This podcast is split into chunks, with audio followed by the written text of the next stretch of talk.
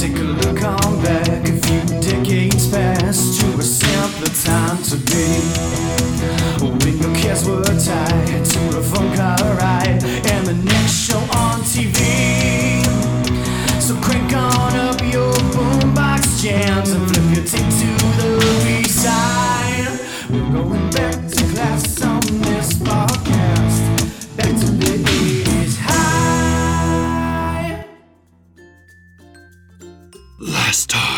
time on 80s High.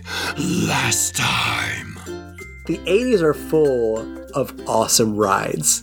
You've got the Batmobile, you've got Ecto 1, you've got Knight Rider, you've got the A Team van. Mm-hmm. There are some sweet rides. What is the coolest thing to ride? And there's only one answer dinosaurs. How many cartoons existed in the 80s just to sell toys? Right. And it all came together for one wonderful little flash in the pan, just one season, but one of the coolest toy collections ever Dino Riders. oh, Dino Riders. Saddle up your Velociraptor because we're going into the battle zone that is Dino Riders. Yes.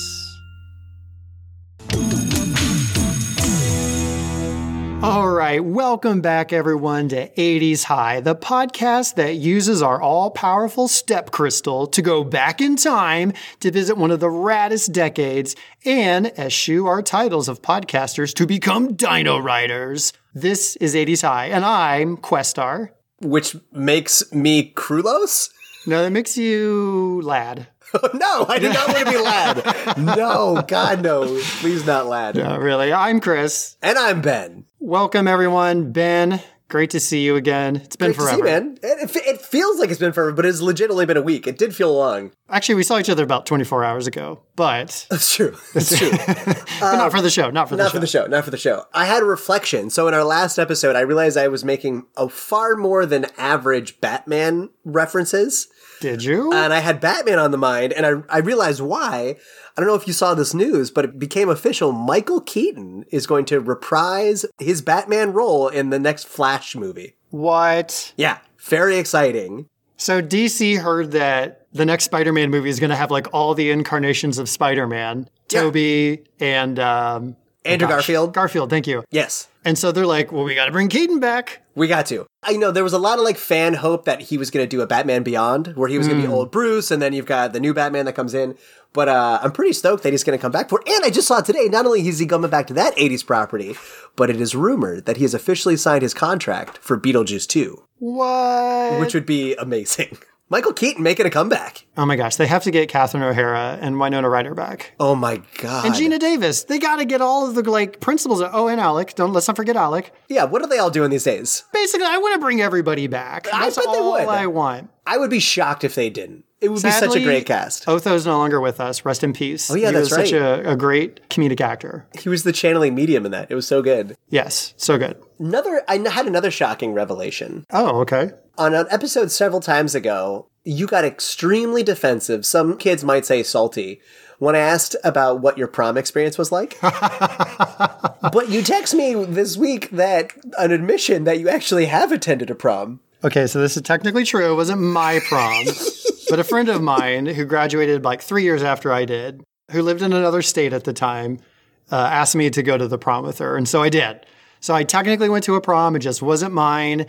And I was a junior in college, which sounds crazy, but also uh, I apparently looked like a student teacher at that school. And everyone thought she brought a student teacher. So there you have it. That's a little bit of uh, behind the curtains of Chris's backstory. So you did go to a high school prom I did. as a junior in college. That's correct. Like, did that feel comfortable? We all had a good time. You know, a bunch of our friends were there. We all got along. We had fun. We were being goofy. It was it was a good time You just blended in as a student teacher.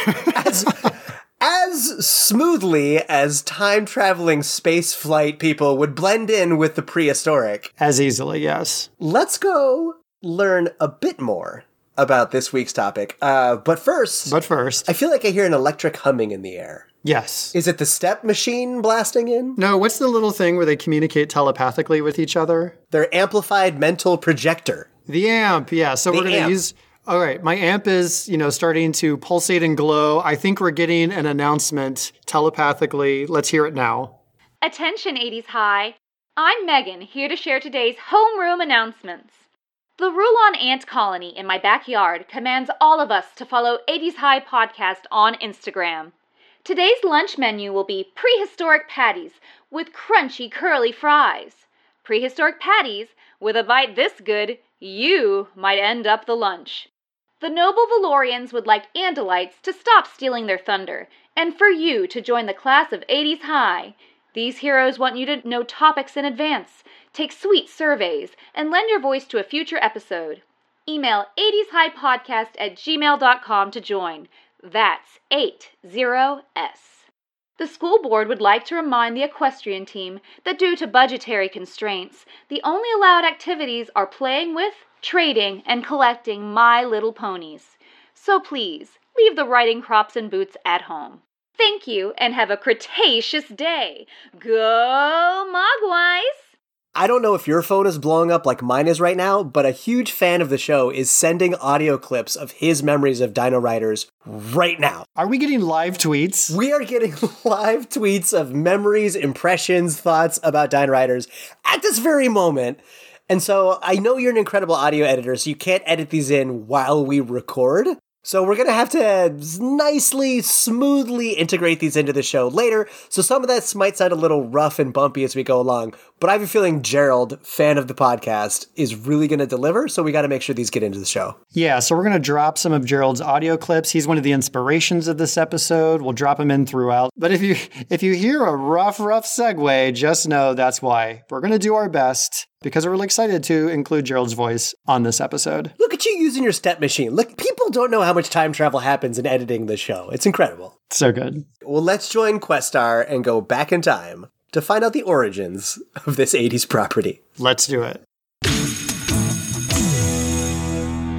All right. There's a lot of history to get through. I mean, most of the show is just history lesson. So good. Before I dive into this, Yes. again, our topic this week is Dino Riders. Would you like to introduce our listeners to just what is Dino Riders? Sure. Dino Riders is a cartoon. It came out in 1987. Has a uh, 14 episode run, let's call it. We'll, we'll, we can talk more Yeah, about we'll the 14th episode, but effectively a 13th with a 14th episode. In this, there are the Valorians. They're space traveling in a little ship, and they're being attacked by the Rulons, the evil Rulons, who are trying to destroy them. The Valorians, who are humans, they have this magical step crystal which allows them to travel through time. I guess the Rulons, ta-da, the Rulons have been destroying them.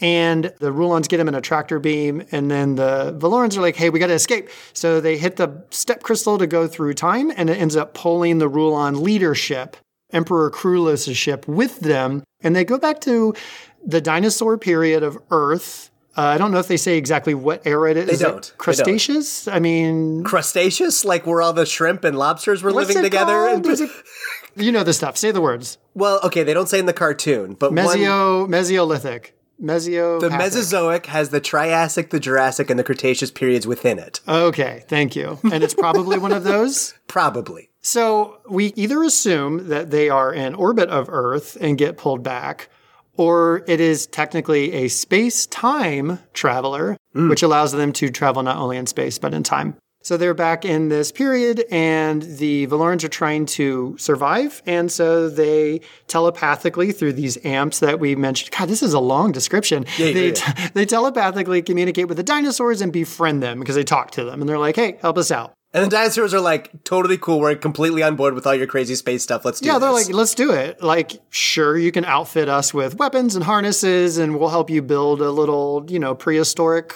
environment to live in. right. And the Rulons have a different tactic. They decide to enslave dinosaurs with brain boxes. Basically, they put them on their heads, and uh, the dinosaurs have to do their bidding. Their eyes also turn red. That's a fun little uh, side Oh yeah. effect. Right. And uh, in the words of Emperor Krulos, they're going to destroy the Valorians and take the step crystal so that they can go back to the future and murder the rest of the Valorians. That was perfect. That was way too much. That was way too much. No, it's okay. For this cartoon. And this cartoon, a very important detail, solely existed to promote a very cool line of toys, the Well- Dino Rider toys. Let's take our step crystals back in time to our episode on 80s classic sweet treats. Right. Where we talk about the great marketing deregulation of 1980, which basically all the rules in place for how you could promote products to young people vanished. Vanished. The synopsis is a 300% increase in cartoons that had licensed characters solely for the purpose of selling toys, junk food, fast food, breakfast cereals, you name it. These were 22 minute commercials to sell those products. And this, no exception. No exception. This is definitely like a very blatant example of this practice. So let's talk. Let's learn about where Dino Riders came from. Uh, You know, I invented this thing I like to call the golden triangle of Dino Riders. What are the three elements that make this show what it is? And that is people riding dinosaurs, shooting lasers. You've got me already. So let's do some history. When did people start riding animals? Uh, an increasing amount of evidence supports a hypothesis that horses were domesticated in the Eurasian steppes approximately 3500 BC. All right. And that Botai settlements in the Akmola province of Kazakhstan are the location of the earliest domestication of the horse. So that's when we're starting to just ride stuff. Second, 1842, the term dinosaur is coined from the Latin hmm. term terrible lizard. It's coined by Sir Richard Owen, based on like fossils that are being found, you know, terrible lizard. And we're going to get back to Owen later in the Bone Wars, because that, that is a very exciting chapter in dinosaur history for me. okay. And so we've covered people riding, dinosaurs, we're missing shooting lasers. In 1917, Albert Einstein first described the theory of stimulated emission. And then it wasn't until like almost 30 years later, physicists Charles Townes and Arthur Schawlow and others realized that the wavelengths of infrared and optical light, because they were shorter, would be even more powerful tools for spectroscopy. Is laser also not an acronym? Uh, is laser an acronym? I think it's like light amplification. Okay, well, hold on. I'm going to find it out so I can not sound like a dum dum. Waiting on pins and needles. So the acronym is light amplification by stimulated emission of radiation. This is perfect. Okay. Boom. So these guys are hanging out at Bell Labs. They're talking about shortened down light waves. We could get some power out of this. So by arranging a set of mirrors, one on each end of a device's cavity, they bounce the light back and forth, eliminating the amplification of any beams bouncing in other directions. So in 1958, in December, they published their findings and received a patent for the invention of the laser two years later. The same year, the first working laser was built by Theodore Maiman at Hughes Aircraft Company. Okay. People riding dinosaurs, shooting lasers. All right. I wanted to check if Dino Riders really like pioneered this idea of dinosaurs and humans coexisting, like Sure. cooperating together. It did not. You've got the 1960 through 1966, the Flintstones. Mm-hmm, A bunch of cave people coexisting with animals that are working the appliances around the house. How They're terrible is it that I didn't even think of the Flintstones? Right, What the Flintstones. goober. Holy crap! So that that predates this by a good like twenty eight years, For sure. as far as pop culture goes. And in 1987, premiered a cartoon called Dinosaucers, Hmm. which has uh, intelligent English speaking for some unknown reason. Dinosaurs come from space. They start working with a group of kids that remind me of like kids who were with Denver the Last Dinosaur or like the Magic School Bus or Captain Planet. Okay. Uh, and they work against like an evil faction of dinosaurs that also arrive on this planet. So there's a couple of cartoon examples before that. But where did the idea of Dino Riders come from? I highly recommend anyone who really wants to get into the mythos and see like old sketches and drawings and drafts. There's a great website, uh, www.dinoridersworld.com. It's a fan site. It's also kind of fun to look at because it feels like it's a website that was built in like 1998 and never touched again Wonderful. also a great step like time traveling thing but it's got inc- it's like the best resource of dino rider stuff out there so you already talked about deregulation so we've got that out but there was sort of this age that was happening so transformers came out masters of the universe the he-man line is, is this again this idea of the cartoons and the toys promoting one another but it was this first time that toy companies were becoming television producers and instead of toys being created from popular kids culture the culture was actually created to sell the toys which is mm-hmm. crazy. So let's get to the idea. Chris, question for you in the hot seat. Where do you do your best thinking? Go. the shower. The shower. Well, you and the inventor of Dino Riders have more in common than just loving to ride dinosaurs. Mm-hmm.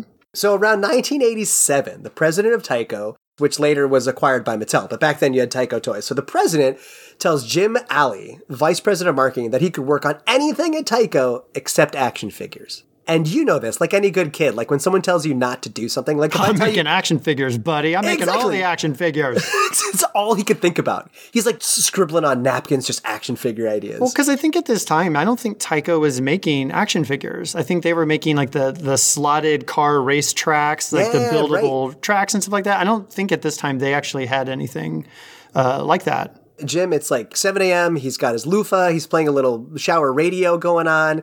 And he's like, whoa, action figures plus dinosaurs. Mm-hmm. There's something there. So he's circling the drain. He talks with Warren Bosch, director of R&D for Tyco. And Bosch is super on board for this. He's like, yes, kids love dinosaurs. The action figures are blowing up with Transformers and He-Man.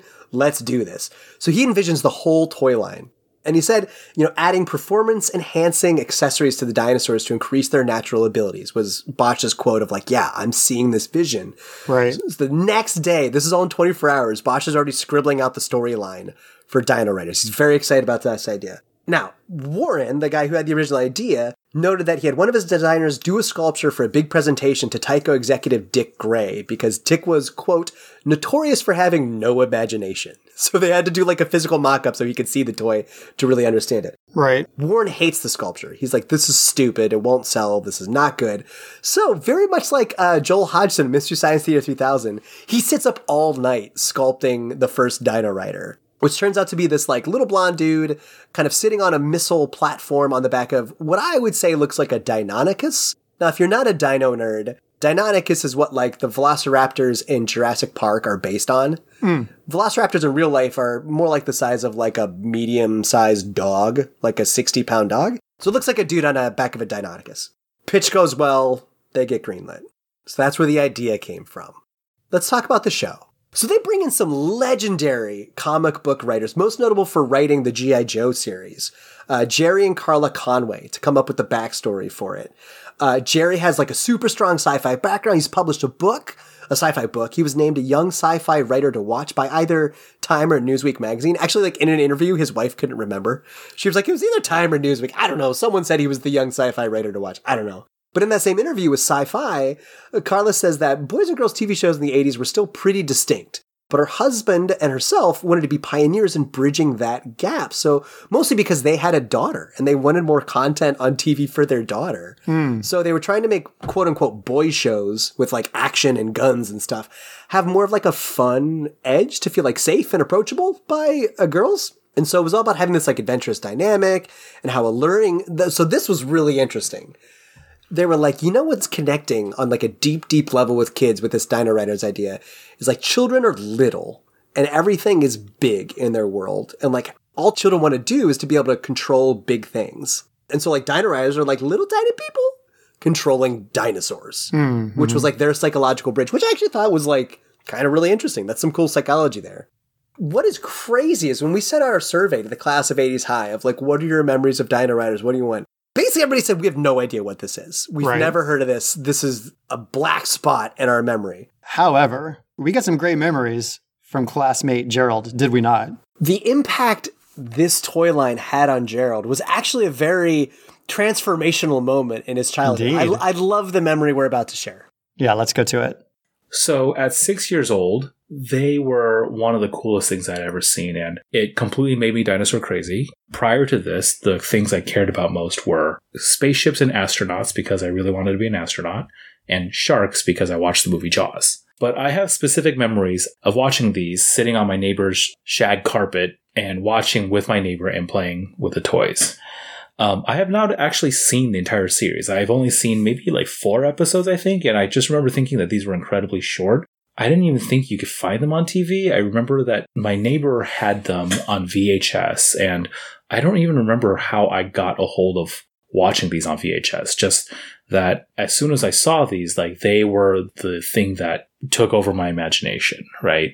I started drawing dinosaurs. I wanted, I started thinking about dinosaurs, reading about dinosaurs, and that just became the thing that really drew me into that world.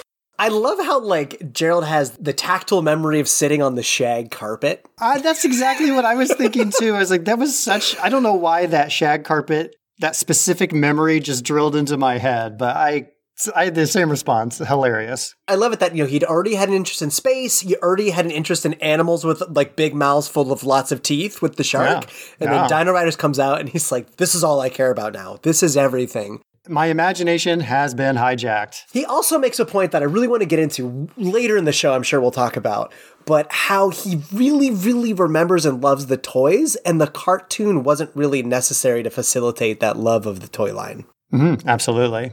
But you know what was great about this cartoon, Ben? What was that? The voice actors. the voice actors they pulled in for Dino Riders is an incredible, iconic voice acting cast. Yeah. They basically pilfered the entire voice cast of Transformers, the entire voice cast of the original Teenage Mutant Ninja Turtles, and the entire voice cast of Jem and the Holograms. And that's who they got. So, uh, Wally Burr, he's the voice director. He was also the voice director on Transformers and Transformers the movie. Did G.I. Joe. He did Jem. He did Inspector Gadget. He did Spider Man. And he also voiced just for himself the Atom in Super Friends and Harvey Gabor in Jem. But let's talk about these other actors he got on board. Top of the list, one of my favorite all time voice actors, Rob Paulsen. Also known as Pinky from Pinky and the Brain. He's Yakko from Animaniacs. He's the original Raphael in the Teenage Mutant Ninja Turtles. You've got Cam Clark, who's Leonardo and Bebop from the original Teenage Mutant Turtles. He's incredibly successful. I'm not going to go through his whole resume, but like, if there was something produced in the 80s, he voiced in it. He's in everything. Townsend Coleman, the original Michelangelo, and he also voices the Tick. You better be building to the biggest person in this cast. I'm leaving that person for last. Dan Gilvezan, Bumblebee on the original Transformers, and then Jem and Teenage Mutant Turtles. Charlie Adler, who was on My Little Pony, TaleSpin, Transformers, Buster Bunny on Tiny Toon Adventures. Frank Welker is in this, who voiced Fred Jones on all the Scooby Doo's. Megatron, he's Galvatron and Soundwave in the Transformers, and one of your favorite properties of all time, Little Orange Cat with black stripes. He's Garfield. He voices Garfield in the Garfield show, Nibbler mm-hmm. on Futurama. So there's a couple other great cast members, but really the big mamma jamma. I mean, go ahead and say it. You know who I'm going to say. no, I'm talking about Frank Welker. Frank has 860 acting credits. Frank is huge. He's a titan. Not only did he voice Emperor Krulos in this one, and Rasp, which is one of the like henchmen of the Emperor, oh. Doctor Claw and Inspector Gadget, Oh. Yeah, and that's the pretty big. Tiger God Cave of Wonders and Aladdin. It's all the yeah. Disturbs my slumber. Wow. Wait. Do It you was have a that one, and then it was a. I'll get you next time, Gadget. Next time. As soon as I heard the voice of Emperor Krulos, I was like, "That's the guy! Like he's Yeah, the, the. Cave of Wonders, and he's Doctor Claw." Fair enough. Fair enough. He's a big deal. No, it's good. It's And good. the fact that he has 860 acting credits is Is insane. impressive. What's more impressive is the dude still has a voice to actually act with. right, because his whole voice is just destroying his throat. I don't It's- know it's how good. those credits didn't shred his voice. That was amazing. Well, the only other one I really wanted to say was um, Peter Cullen, Optimus Prime. I just want to point out, you know, if you haven't heard of Dino Riders, these were all the mega voice stars of the 80s and a lot of the 90s. I mean, this is a great cast they got for this. So the pilot dropped straight to VHS in 1987, then another VHS in 1988, followed by the premiere of the show on October 1st, 1988. And you can find all these on YouTube. There's a whole YouTube playlist. These are very easy to find and watch. They're like 22 minutes long. They're very snackable. A third VHS comes out in 1990 to promote the new Ice Age toys. That's a new line they were going to try and launch. So that's the show. The last part of history, of course, we have to talk about the super sweet toys. Because Tyco wants to compete with Hasbro, Mattel, Kenner, who are all big into action figures. Tyco wants to get into that game. And so they're like, how are you going to compete? You start by bringing in the Dr. Robert Bakker, the Michael Jackson of like modern day paleontology. So they bring him in to like design the dinosaurs because he had all these really cool theories that he had been developing about. They weren't these like slow, lumbering, tall things like you see in like old like claymation, Dawn of the Cave Bear kind of stuff. They were some of the most realistic dinosaur figures ever crafted in history. Uh, dinosaur illustrator William Stout was credited for doing the dinosaur design in the show. Uh, the dinosaurs were acclaimed for being so highly detailed and so highly accurate that the Smithsonian Institution calls up Tyco and they're like, "Hey, could you reproduce the dinosaur line like without the missiles and like the little people on the back of them? Because Right. we're gonna do this thing in throughout the Smithsonian. We want to sell the dinosaurs and other prehistoric reptile collection." Mm-hmm. I thought that was awesome. The story of the launch is crazy. So Robert Laurie, Tyco's VP of advertising, he's quoted saying that only two thirds of the line was going to be ready by Christmas '88. Like they hadn't finished producing the launch line of the Dino Riders, so they decided to launch after Christmas. And if you're like in the toy world and your your CEO is like, yeah, we're obviously we're going to launch this right in time for Christmas, you have to go into that meeting and be like, hey, so we're not going to make Christmas. Like, good luck not becoming the lunch for your CEO. So he says that they want to ensure the quality and authenticity. So they're going to launch on December 26th. It's a $10 million advertising promotional push, hoping that kids will do returns and will mm-hmm. go to spend any of that sweet, sweet money from grandma and grandpa. And so all of this stuff launches day after Christmas. There's merch, there's a toy line, and the merch. Did you get a chance to look at all the merch? Yeah, they did lunchboxes, backpacks, Halloween costumes, puzzles, sticker books. They have a Tyco brand of Play Doh. It's called Super Dough. You could sign up for the Dino Riders Club. And then there's a whole comic line. So I love this. Each action figure came with a comic book, which reminded me one of my favorite toy lines was the Aliens action figures. And each one of those came with a Dark Horse comic that were so cool. And so I love that the Dino Riders all came with a comic, but Marvel, you know, it's Marvel. Marvel's doing the TV show. Marvel does a whole three part miniseries on the Dino Riders through the comics. The idea behind all of these is you develop a mythology that kids can get addicted to. So if you have this backstory, that allows the kids a launch point for their imagination. So part of developing that mythology is to have these little books and to have these features that you're talking about, the toys and everything. Uh, and certainly the, the cartoon is the major launch point, right? Because you get all the story elements, you get the whole action set pieces, if you will. And that allows kids to say like, okay, I'm going to go recreate this with all the dinosaurs that I bought from my crappy returns that, you know, all the junk I got, like duplicates of uh, Christmas or grandma's money, all that kind of stuff. So when you go watch Dino Riders, each episode like really tries to highlight one of the toys. Like it's it's like a different dinosaur is sort of like a hero for each one or like two. Or a villain. So there are three series releases that happen. Each series release has kind of like really small dinosaurs with a action figure. There's like medium size, and then there's like these big honking, really awesome dinosaurs that are motorized. They walk, their heads sway, and like up to like five or six people ride these dinosaurs to shoot all the stuff. Right. I think what's also really neat is all the characters that came with these dinosaurs are really small. They're only three inches. In the 90s, you saw like more like five, six inch action figures. Yeah. But it's to keep the production cost down because if you had a full size five inch action figure, then the dinosaur's got to be that much bigger. And that's plastic, that's paint, that's a lot of material. So you got to keep it small. So Series 1's launches six Valorian, six Rulon toys, along with eight two figure packs. Series 2, seven new Valorian toys and three new Rulons, along with eight more two figure packs, as well as six Commandos. The most to- notable toy from this line is the Brontosaurus, mm-hmm. which is the largest toy in the entire range. It's 34 inches long, 15 inches tall. They had to get rid of a bunch of features to make it affordable to produce, but it's a it's a very sweet toy. And of course, like you remember, there's like I think a two part episode that like reveals the Brontosaurus as like the big jam. I mean, they're basically fighting over control of the Brontosaurus. Right. Last but not least, Series 3, three new dinosaurs for the regular series, and four prehistoric mammals for the new Ice Age concept. These are the rarest of the entire series to find, you know, if you're going to like garage sales or old toy shops, just because it was a really limited production line. Mm-hmm. The Ice Age subline was unique in that all the animals produced belonged to the Valorian faction, the good guys. Uh, with the rest of the series three are vi- like virtually impossible to find. There was even a woolly mammoth, which was like their approach in this line to like the large figures. Right. Last but not least, I mean, the initial sales, it worked. It was a crazy gamble to launch after Christmas, which is like where like 60% of Tyco was doing its sales in the Christmas season.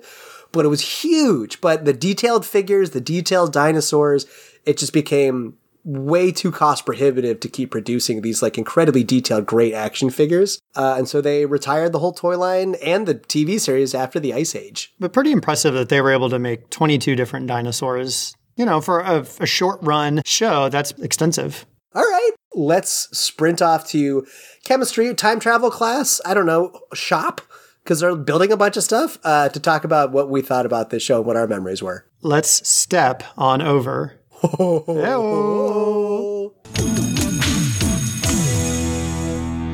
Okay, so we're in chemistry. Ben, do you remember what STEP stands for? It's an acronym. I'm uh, throwing out acronyms today and we're, we're not remembering them all. It's the super tubular energy Stop. projector. Stop. It's the saucy, tiny Egyptian prophet. Okay.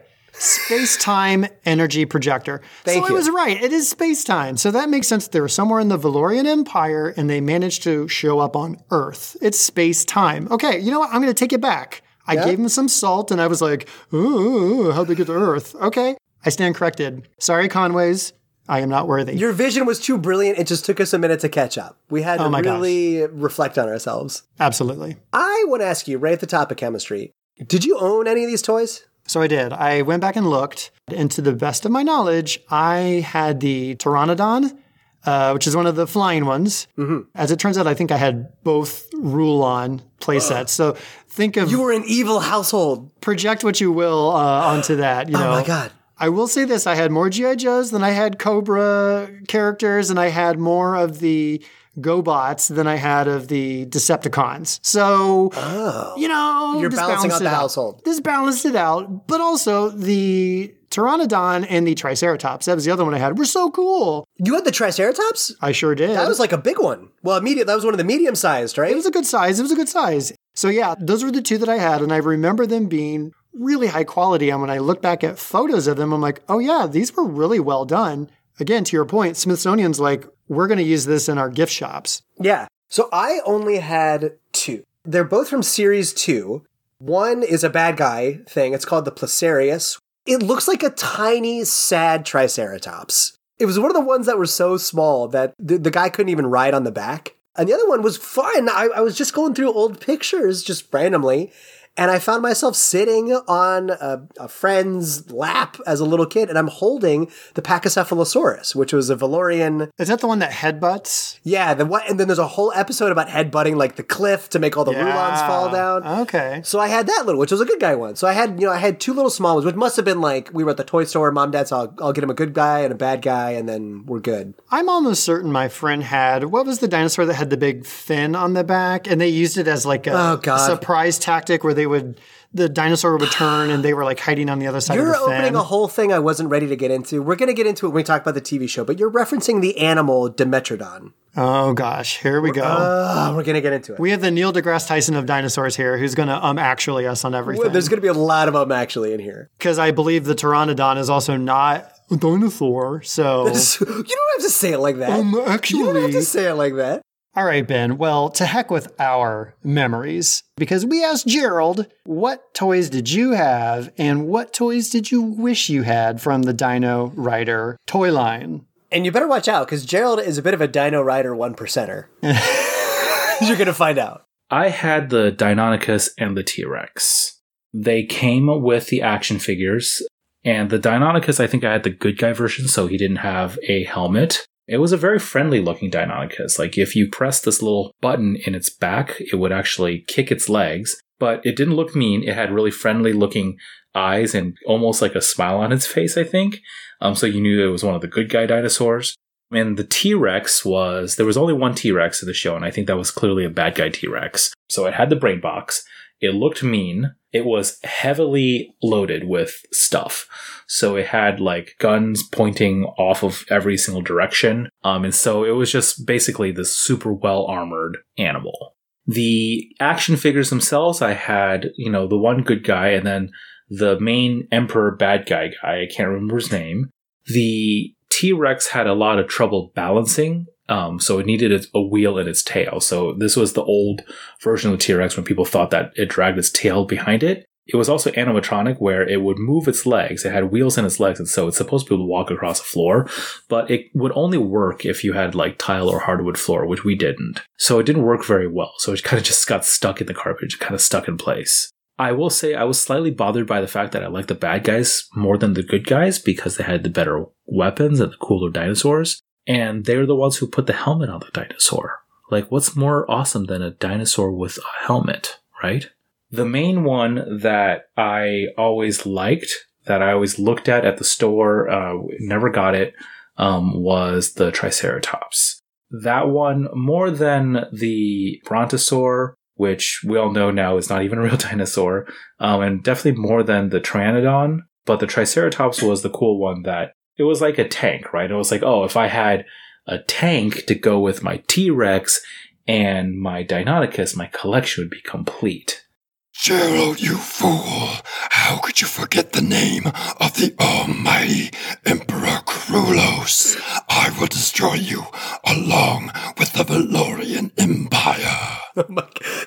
That I, you know, we all never know where salt and shame is going to come from, and I don't think Gerald ever thought that that's how he was going to be shamed at this day and age. You forgot the name of Emperor Krulos. How could you? How could you? Well, as you mentioned, Ben, he's clearly in the pockets of big oil. Aha, because he had the big dinosaur. He had the freaking T Rex, which is awesome. I mean, that no, was not like the biggest uh, one, not the biggest one, but he had one of the big ones. I mean, arguably, maybe one of the coolest in the entire line. The T Rex, it's it's motorized, it moves. only motorized in certain conditions, which this is one of those things about toys as a kid I remember.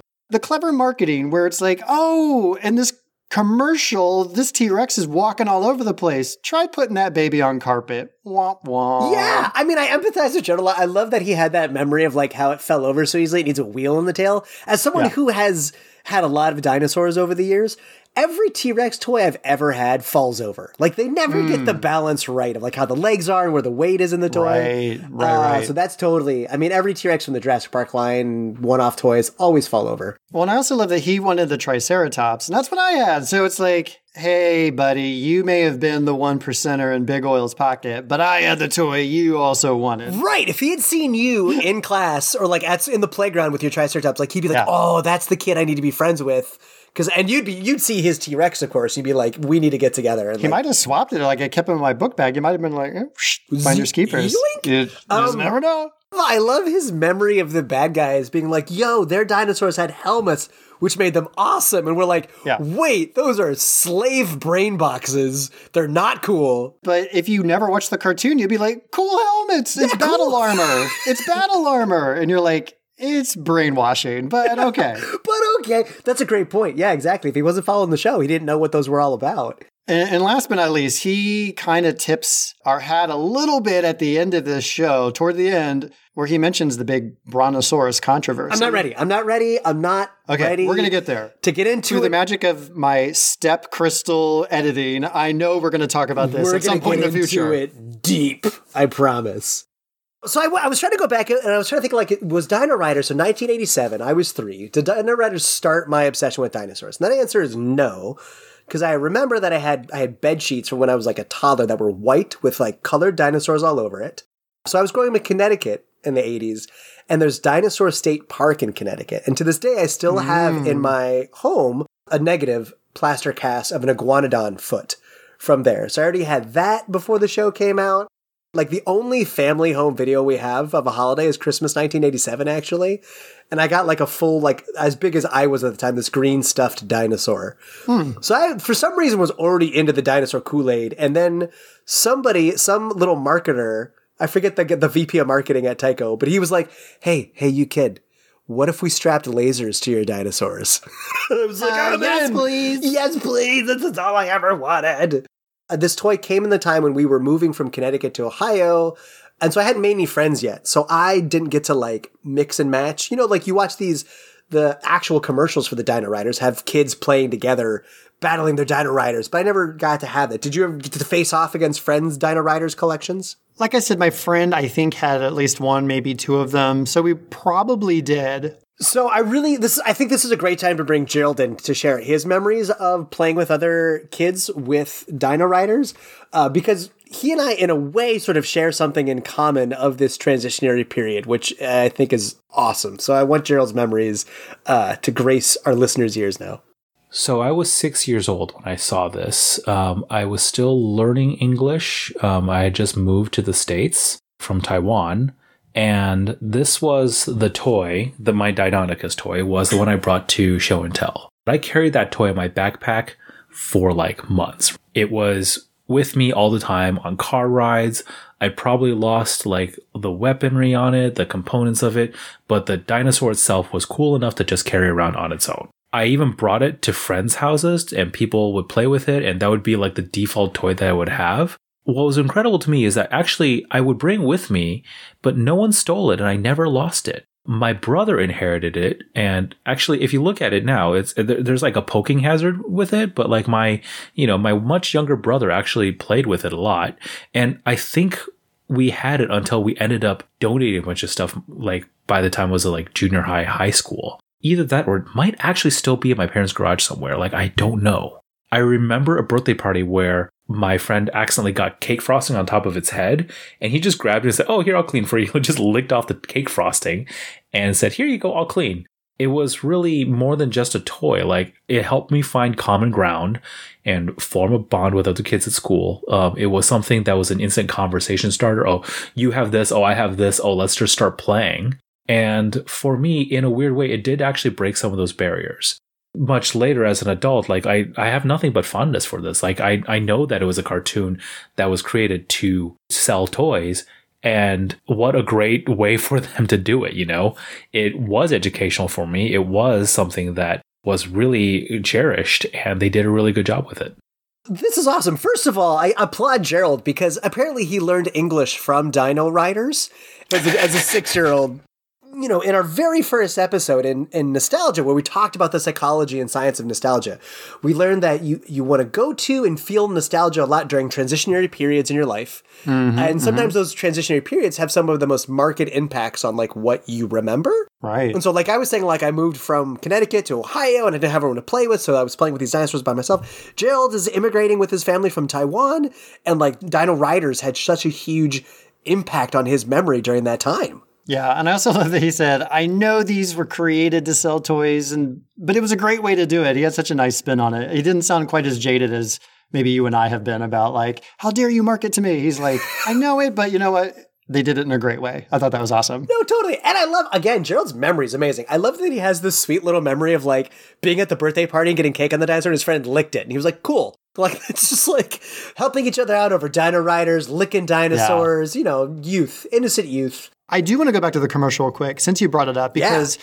those commercials I was remembering how elaborate they were. Like they would have these actual canyons and the dinosaurs are moving through them. They'd have rock slides and avalanches, they'd have trees. And it was so interesting to me. I was just trying to think of the psychology behind making these commercials where the kids are usually in the background just cheering they're not actually like touching the toys too much. Usually the kids will just do it to like right, open a right. compartment, reveal a thing, swivel this piece around. I'm sure that's very intentional. So what is the psychology behind that?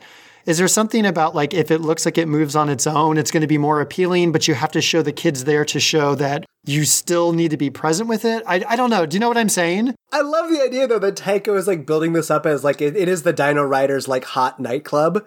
And like, yo, you can stand outside like on the sidewalk and look in, but you can't touch these dino toys. Like they are too good for you. I know, but I think that's most of these commercials. I didn't go watch a bunch of other ones, but that really stuck in my head is I think this is a very intentional decision. And I'm curious, you know, where that came from. But anyway. And please go look up Dino Riders commercials because they are really interesting. It's kind of funny to see this play. Yeah. Okay, I want to ask you about this the comics. So, like you said, the comics were put out with each action figure set mm-hmm. to help build this mythos, get people obsessed with the things. But I also read with Carla, you know, one of the writers of the show, it was to help prompt ideas with the kids of like what to do with their dinosaurs. Like you'd watch the show, you read the right. comic, and you're like, I'll reenact the story. And that's a big heady topic for me to try and get my head around. We're like, I don't know how I feel ethically about that. We're like, on one hand, it's kind of nice to like prompt kids of like, here's some options. Or do you want to just give a toy over for just pure creative play without framing it in a story and just be like, you, you're the storyteller. Here's this cool dinosaur with rockets on its back. What would it do? I mean, you're not required to read the comic. That's true. And so it's just a launch point, but it's not, none of it's required. I mean, when I reflect on my own play as a kid, I certainly tried to follow like stories that I had seen in the movies and the TV shows, but then I would invent my own little stories and adventures. Like there was still, of course, creative play going on. Yeah. I want to get into the Valorian's telepathic crystals. Can we talk about that? Sure. You said like the the Rulons like these brain boxes, and they just like they basically enslave the dinosaurs to do whatever. But the Valorians just grab these little crystal necklaces, and they can just talk into the dinosaur's brain. Mm-hmm. The dinosaurs understand English. They go along with everything. They're having missiles and lasers strapped to their back and being forced to shoot other dinosaurs who have done nothing to them that we know. I'm just going to say this. The dinosaur era looked very boring, and these guys came along and spiced it up. They're like, Do you want some real adventure? Like, all they're doing is existing.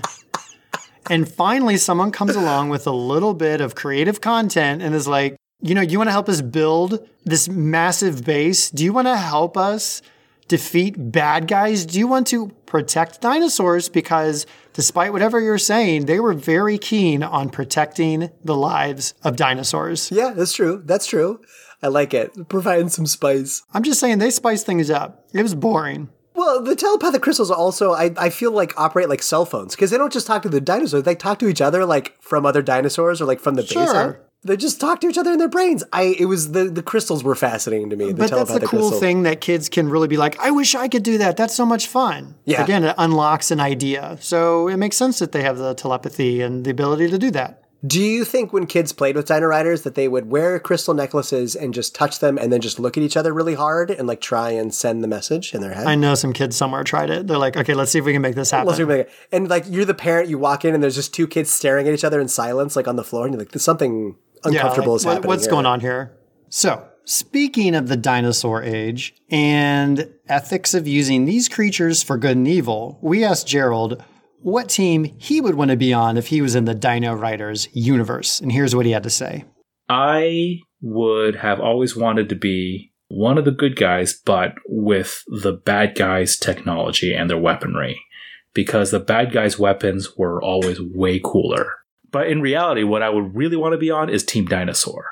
I would rather be a Deinonychus or a Pteranodon or a Triceratops with laser cannons mounted to my back, rather than be either the good guys or the bad guys, because to me, the real good guys are the dinosaurs. Oh, that's awesome! Team Dino all the way. I feel like he's a kindred spirit to you in that regard. You're like, yeah, the dinosaurs. Not Rulons, not Valorians, Dinos. Hmm. I need your help. I missed something in the plot. Okay. Why do the Valorians, like in episode two, just use the step crystal and go right back home? Why are they staying in the dinosaur time? I'm almost certain they explained why in the first or second episode. I just don't remember what it If was. you if you're listening to this and you caught that in the plot, like comment on one of our Instagram posts this week because I need that cleared up because it was driving me nuts. Not as nuts as another detail I'm going to get to in a minute, but we're going to get back to that.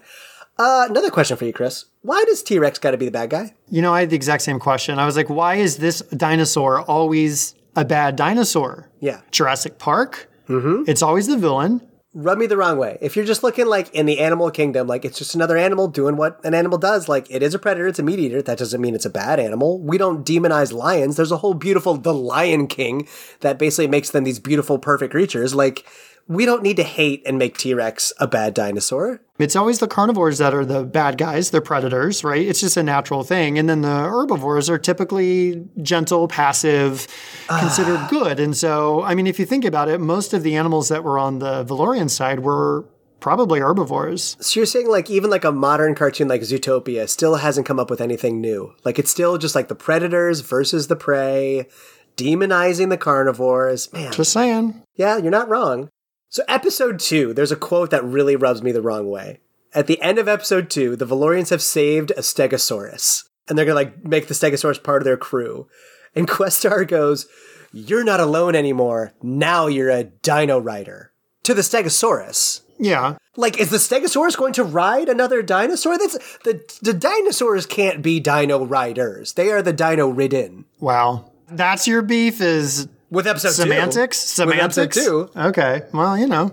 Okay, so this is interesting. I think I think one of the reasons this show is not super memorable, that a lot of people don't remember Dino Riders, at least in the responses that we got, it does not have a banging theme song. I mean, think of the cartoons that stick out to you, like Teenage Mutant Ninja Turtles, Ghostbusters, Transformers. These shows had awesome, catchy theme songs, and Dino Riders is basically exposition, like talking. There's no hmm. singing that just says like, "Here's the backstory of what's going on here." Well, okay. Let, let's play the intro right now for everybody. Okay.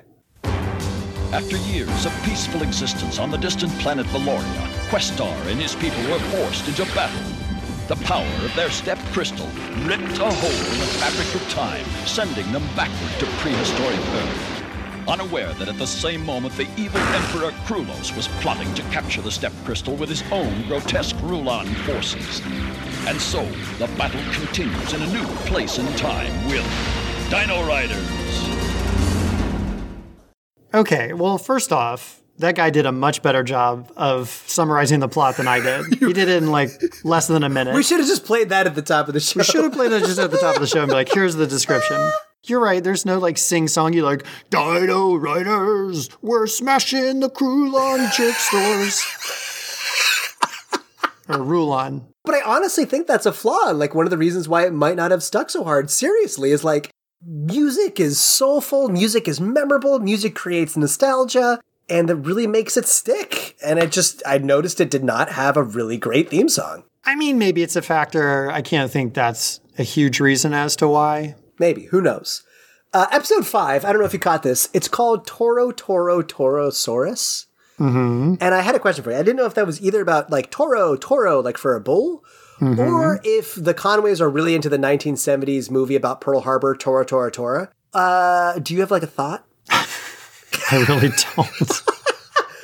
I just thought it was weird. That, like, you have very interesting observations. no, I know. I just thought it was strange if, like, you know, like sometimes there's like adult references in kids' shows that go over kids' heads, and I'm like, a 1970s movie about Pearl Harbor is a really weird reference to make as Toro, Toro, Torosaurus. Well, um, there's a lot of dark business in this. First off, we've talked about slavery, brain boxes. Yeah. There's also effectively racism. Oh, yeah. So there's different factions. There's like there's the Vipers. That's like Rasp. Uh, he's like the main Cobra kind of looking guy. Not Cobra as in Cobra Yojo, but an actual Cobra. Uh, they're like the Hammerhead guys. They're kind of shark-like. There's crocodile-looking dudes, manta rays, locusts, ant-men. So they have all of these different creatures, but they're all either reptiles or insects. Yeah. And then Krulos is sort of one of a kind. He's sort of frog-like. Yeah, it's kind of like a bullfrogish kind of head, like a But he has to have this helmet on where I think he's underwater. Like he has to breathe water. Oh, is that what that is? and so, like, the Valorians, as they're fighting them, are like calling them like snake skin, fish eyes, fish lips. They're basically hurling racial epithets at these. These Rulon like uh, members. Right, right. There's a bit of ableism. The Rulons basically yell at a blind guy. So Mind's Eye. Oh my god, right. Mine's eye. Oh my god. you're nothing but a blind old fool. And I was like, what the heck? So there's ableism. and then, of course, there's, we've already talked about the speciesism where T Rex is cast as a bad guy. Yeah, yeah. So there's a lot of stuff that's sort of under the surface, but if you look at it, you're like, these are dark themes. No, I agree. There's some uncomfortable undertones there. That's a very good observation.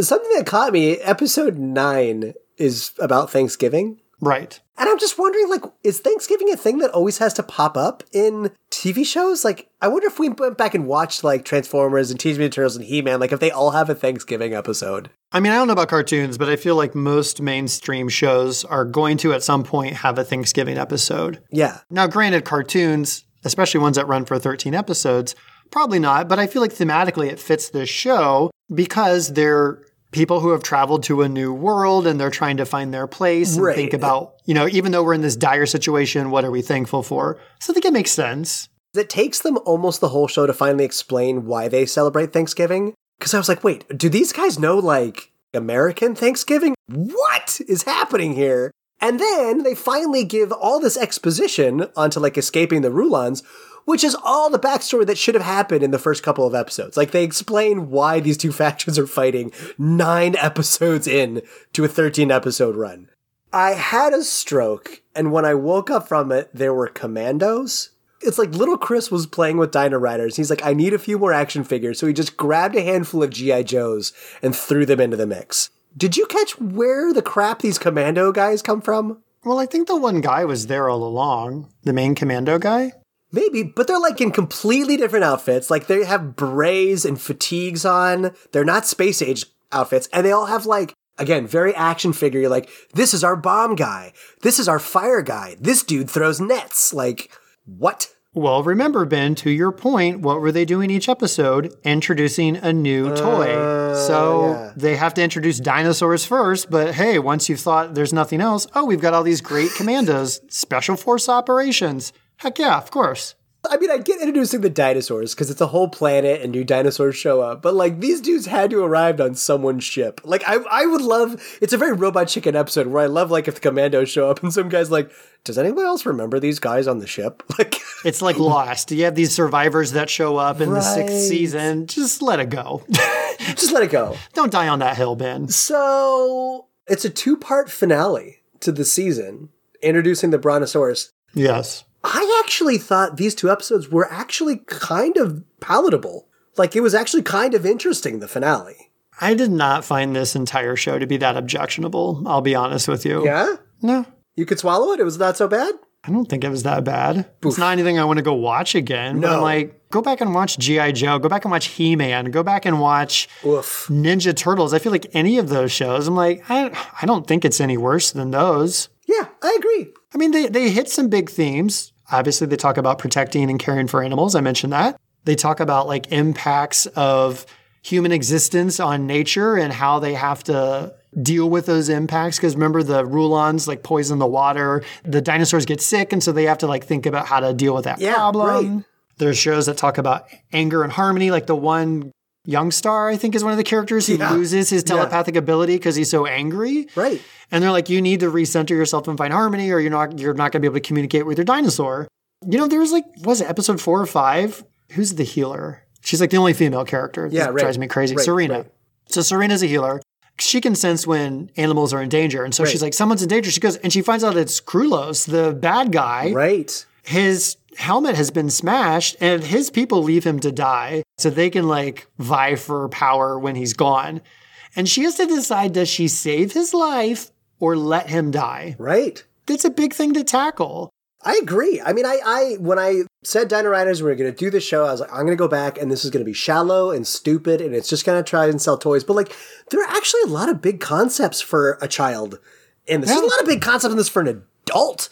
I mean, Yeah. and again, in the season finale, like Krulos sort of like seeds. He's basically sending fake emails back and forth between him and Questar Yes. and leaves a trail so that all the Valorians can find it. So they're all like, "Oh my god, Questar's helping the bad guy." well, and not only that, he he has a famous parting phrase that he says, Questar, you have betrayed me. Oh my god! and he leaves, and they're like, betrayed? Right. What did Krulos mean? And so basically he plants that to sow the seeds of doubt, and then they find all these, you know, fake emails. Right. these fake text messages where it's like, Hey, boo, what's up? you know, and they're like, hey, boo, what's up? No, but like, yeah, there, there's a lot of good layers to it. I think. I mean, there are actually a lot of really interesting. There's a lot of interesting writing in this. again, I just want to say, you know, you, you mentioned they bring in all these heavy hitters, both in terms of voice actors and in terms of the uh, creators and writers and all those people. This was not a dumb, shallow, pointless show. I mean, there's obviously issues with it that we will and can talk about, but it's like these layers don't have to necessarily be here. Yeah, I agree.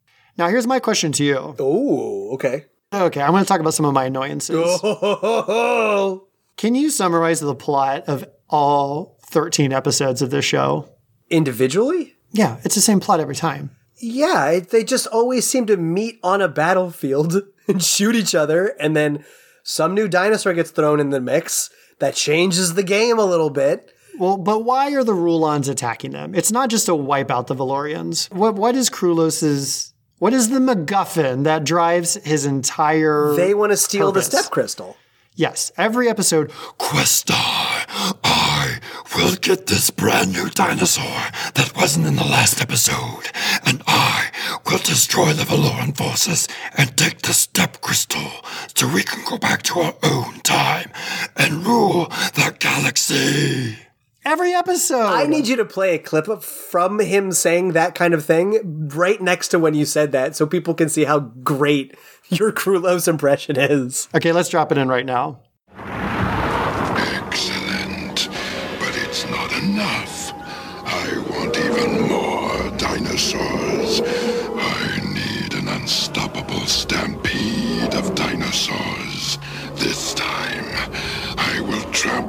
Dino Riders into the dust! All right, so there you go. So good. It's so on point. That's every freaking episode. But to your point, I have to say this about the mysterious 14th episode, which Yeah, is basically great. we need to launch an Ice Age line of toys. You were joking about, thank goodness the dinosaurs can understand human telepathy.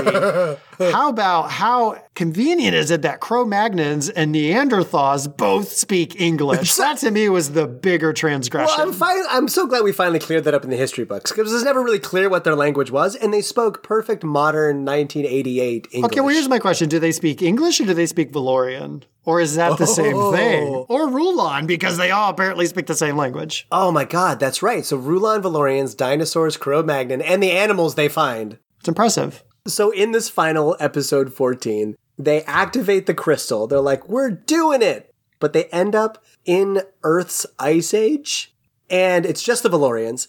For some reason, they've got 24 hours until the crystal activates again to send them back.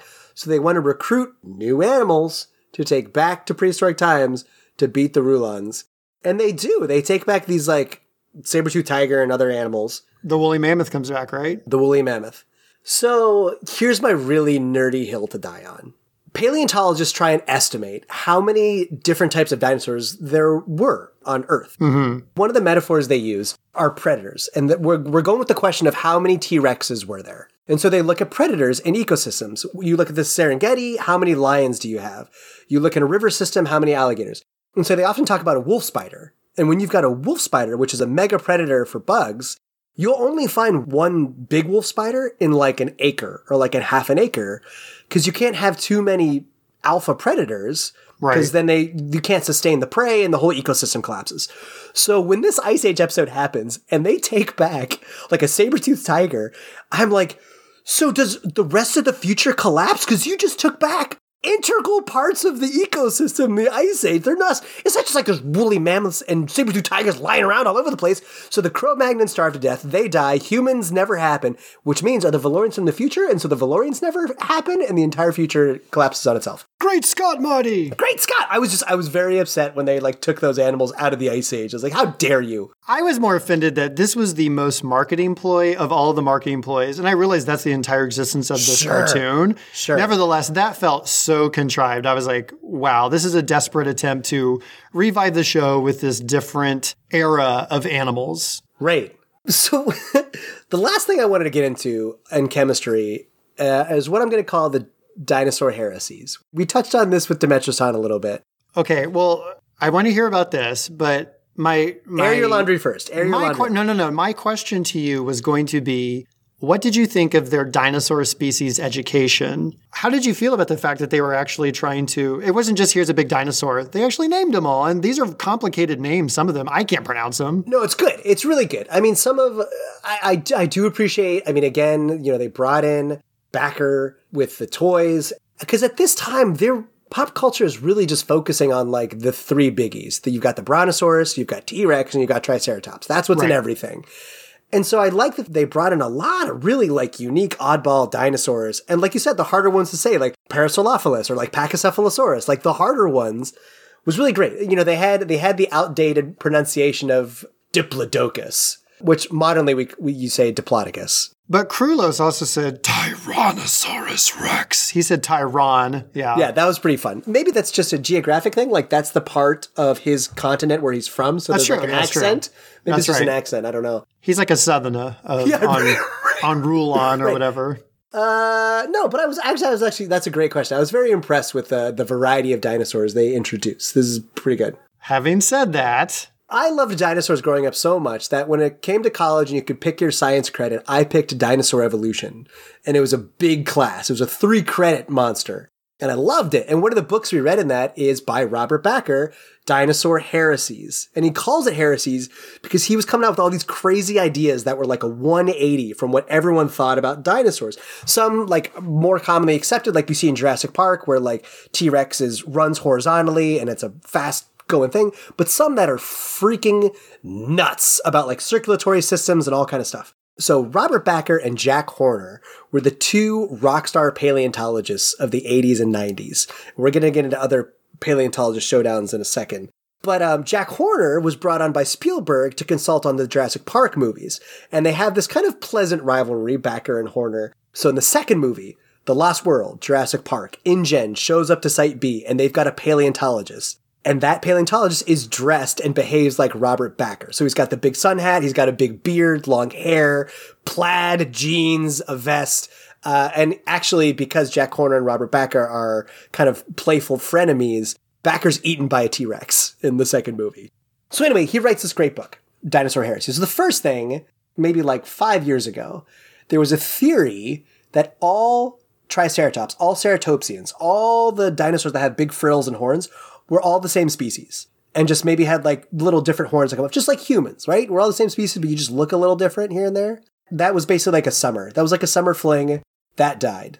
The second, as you already referenced, for an animal to be a dinosaur, it must walk on ground. So if it is flying, that is a, called a flying reptile, tis not a dinosaur. And if it is swimming, that is a marine reptile. So the issue isn't that they did not coexist in the same time frame. It is Right. purely nomenclature. Just nomenclature. Like they could have been at the same time, but they're just not. A dude cannot be strapped to a pteranodon and be called a dino rider. He's a flying reptile rider, which doesn't have the same catchy ring to it. Way harder to brand. But to your point, you asked about the big frill guys, Dimetrodon, where the frill theorized either used in mating or like body temperature regulation.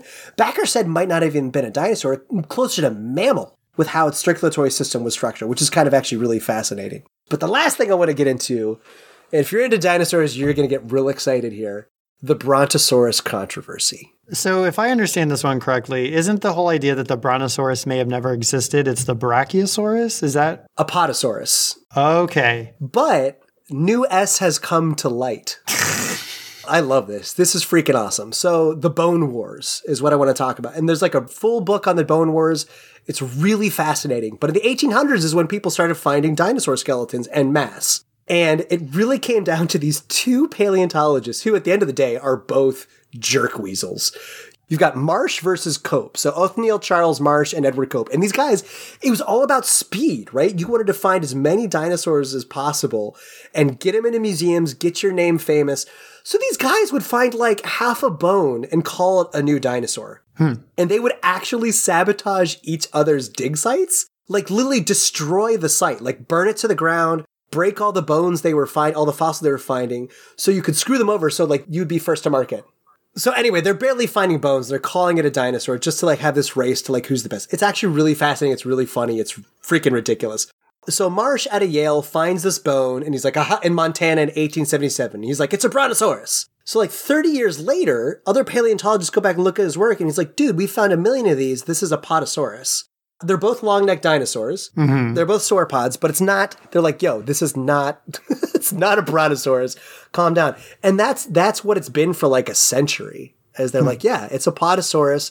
There is no brontosaurus, but for some reason pop culture caught out of that. So you see brontosaurus everywhere. And for that century, most paleontologists were like banging their heads on the wall, like, oh my God. It's a much better word though, Brontosaurus. Right, it just rolls rolls right out of the mouth.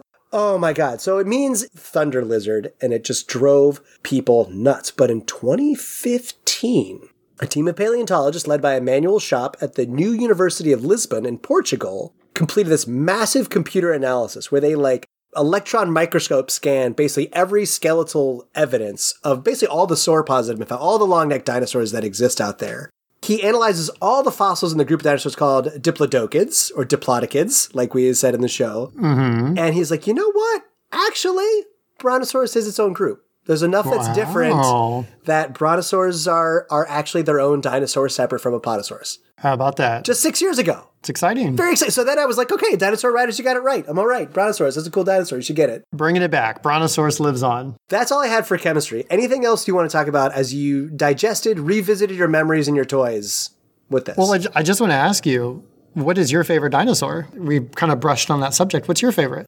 oh my, how dare you hit me with this question? Well, I'll tell you mine. Yeah, that helps. Yeah, help me. So mine is the Ankylosaurus. I don't Oh, know why. I always found that one interesting. Yeah. Uh, I think it has to do with the tail, and it's got like that. I think they usually have like the spikes on the side. But the one that made me scratch my head for a minute in the cartoon is they mentioned the Edmontonia. Oh, yeah. And I was like, is that a dinosaur name? Like I looked it up because I was like, is this the name of a ship or a location or whatever? And I looked it up because it doesn't sound like a sore, a don, yes, you know, a tops, whatever. And so I was like, wait, what?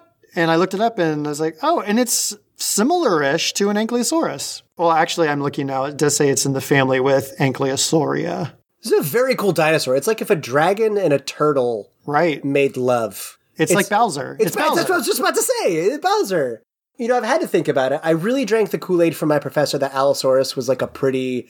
He's a hmm. little bit smaller than a T Rex, but came evolutionarily a little later. So, like, faster, smart, really cool dinosaur. But you know, I think I love the anti hero, the T Rex. I know it's like a go to. It's like every kid loves the T Rex, but like, I think when you look at how pop culture and science has reflected the T Rex, it's had the biggest arc.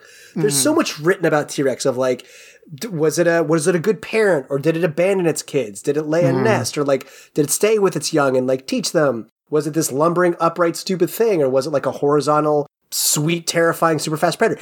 There's this whole thing in Dinosaur Heresies of was it a scavenger? Like, did, was it actually so bad at hunting?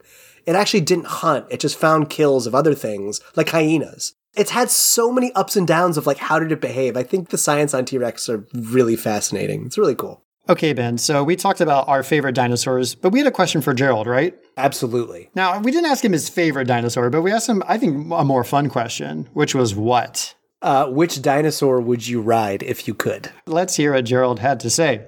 It's kind of a toss up between the Pteranodon versus the Deinonychus. And if I had to choose between those two, I would still choose the Deinonychus because uh, the Deinonychus is small, fast, and nimble. It's a bigger velociraptor. And in fact, it was actually the dinosaur that Michael Crichton used to model the velociraptor on in the Jurassic Park story. Apparently, Deinonychus was categorized as a velociraptor in a 1988 book, and that's the one that Crichton read and just went, okay, that sounds really cool. I'm going to put that in my book.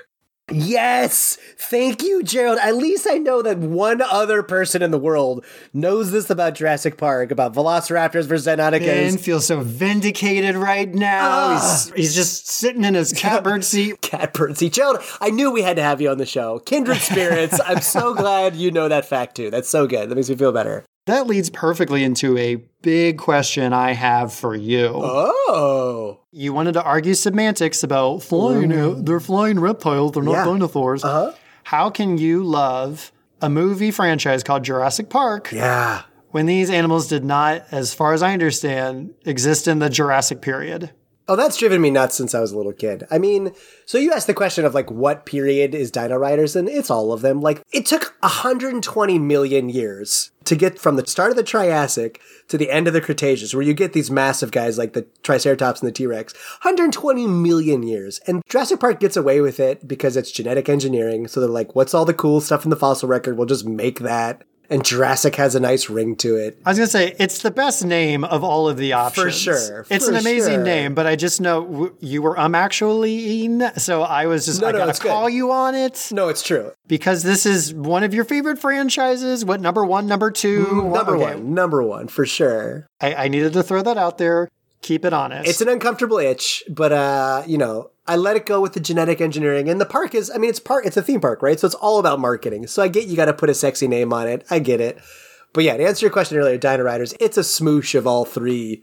So the Mesozoic is the overarching time period of when these animals lived: Triassic, Jurassic, Cretaceous. So they're all just from Mesozoic, is what I said myself. okay. They're just picking the coolest looking stuff. Because you got to remember, we've actually found an incredible amount of dinosaurs. There's a wide variety, and most don't look that interesting. Or they look a tiny bit different than another one. So they really like highlight the really cool, goofy looking ones.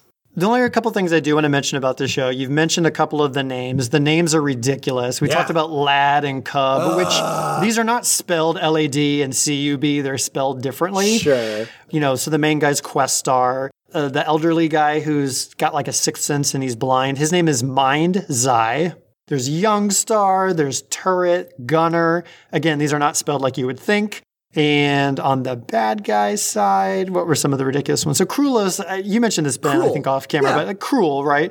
Rasp is a snake. He's got kind of a, a little higher pitched raspy voice. The names are just ridiculous. Well, and these are the GI Joe writers, right? It's like I I actually True. never owned or played with GI Joes, but like I feel like that was similar with the GI Joe line of like the characters No, it's were true. It's very true. yeah, they're kind of they're kind of that's you know that's their bread and butter. Destroy. Yeah. I think there's a flamethrower guy named Barbecue. So yeah, I mean they had like ridiculous was- names, right? Wait, hold on. What? There was a guy named Barbecue. Okay, in GI Joe lore, like, do you get a nickname when you join the Joes, or was that his birth name? I'm gonna assume that's his nickname. Okay. It's like his like in Top Gun, you know, it's like his Maverick, Ice- Maverick, Iceman. Iceman. Yeah, exactly. And then the very last thing I wanted to mention is how much sound effects are recycled across different shows. Oh, There's some laser sounds that are identical to the Star Trek photon torpedo sound. oh yeah. There was another one that I swear is the sound of the Star Wars TIE fighter or the blaster. Oh, Not the TIE fighter, like the sound of it flying, but the sound of its laser. The bad guys are in the base of the Valorians, and Mind's Eye opens like a trap door, and they fall down the trap door out of the ship. And I was like, "That's a Tie Fighter sound." Yes. Yes, right. when they're in that ship and they're fighting with Mind's Eye or like trying to attack him or whatever, they sh- blast out all the. uh, This is what happened, Ben. I, I remember now. The um, Rulons, when they're on that ship, they shot up all the consoles on their ship. I think that's why they couldn't use the step crystal to get back right away. Oh, But when they destroy one of the consoles, I swear it's an R2D2 sound. what? It's one of the sounds R2D2 You're very makes. good at Go back- impressions. Which R2D2 sound is it? Okay, I'm going to play the clip right now. Power crystal is missing. The step is useless without it. Yes, Rasp. It will always be useless in the hands of Rulons.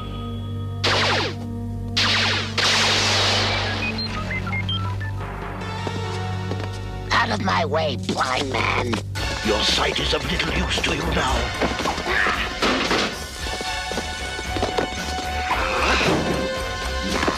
The cliff. Where is it? You'll never get it, Rulon. Forget ever returning to the future.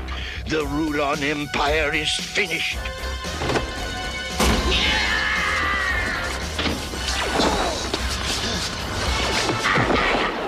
Come on.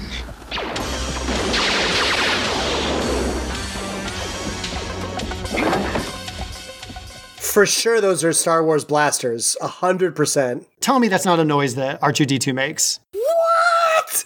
What the heck? You can't do that. So, I mean, I gotta imagine. I mean, I cannot find this in the research, but I gotta imagine ILM much of like licensed some of their sound effects. You know, I know there's stock sound effects, but those are very clearly Star Wars, very clearly LucasArts. Those are not like the Wilhelm scream that's in every movie, right? I was just gonna say, I wish they layered that the woo- ah, onto it. I think that's all I have for chemistry. I think I've milked all the memory that I have. Do you have anything else? We have one more thing we do want to share, though. Probably the best way to close out this class. We asked Gerald, why was Dino Riders such an awesome property of the 1980s? And he had this amazing response that encapsulates a lot of stuff that we talk about in this episode. And so he just did a bang up job. And here's what he has to say. to me, it came out of that era of time when it was all just marketing innovation, creating TV shows to sell toys. There's very few forces out there that are as powerful as media. They thought of something brand new out of whole cloth and they had to come up with something compelling that would sell a really compelling toy. People have tried to do humans and dinosaurs for a long time, um, but this one was done in a way that was very easily accessible to kids that also juiced your imagination, right? It didn't portray dinosaurs just blanket as hungry monsters. They weren't good or evil. They were just animals that either could be coaxed to join the good guys or like they were, you know, taken over by bad guys and had to be freed, right? And it was perfectly made for selling toys. It was such a, of a time of the 80s where you create this really simple narrative and people will come. You don't actually need a storyline to sell a dinosaur toy with weapons strapped to the heads. But if you add humans and versus lizard animals and add space and sci-fi, it's just even cooler. And I think you could totally do this again today. Dino Riders was a really kind of clear through line to me that transcended the 80s and went into the 90s of Jurassic Park. I remember uh, watching the trailer for Jurassic Park when I was a kid and just going, oh my God, they did Dino Riders again. You know, like at some point I was just hoping for people riding dinosaurs to happen. And they did it with Jurassic Park. Like somebody thought of this. Like this was clearly meant to be like a thing. And so again, dinosaurs and humans have always been awesome. And this was of a time where they just figured out a way to really capitalize well on it. You know what's interesting? He made a point, and it's something that I didn't see, and maybe I still don't see, but it's just interesting that he thought Dino Riders was a, a definite through line to Jurassic Park, and that he was like hmm. waiting to see people ride Dinosaur in Jurassic Park. And from my memory, I, besides both the properties being centered around dinosaurs, like I never drew a line between the two. Uh, and I was never watching the original Jurassic Park being like, when is someone going to ride this T Rex or like Velociraptor? Right. Uh, also, so prescient of Gerald to say, you know what, I think they could do it again today because I think we're about to go down the hallway to contemporary culture to test that theory. That's a great point. You made a very dangerous mistake Oh dear. of telling me about your favorite G.I. Joe action figure, Barbecue, Okay. which started to make my stomach rumble. So I'd like to go. I think there might be barbecue on the menu. I think week. he's wanna the school check it out. chef, actually. I think he's going to be cooking up all these delicacies we just heard Just about. Just flame throwing the whole like walkthrough that you gotta go through. Today's lunch will be charbroiled. yeah. Uh, well, let's go have some blackened uh, T Rex steak, and then we can get into contemporary culture. Fantastic.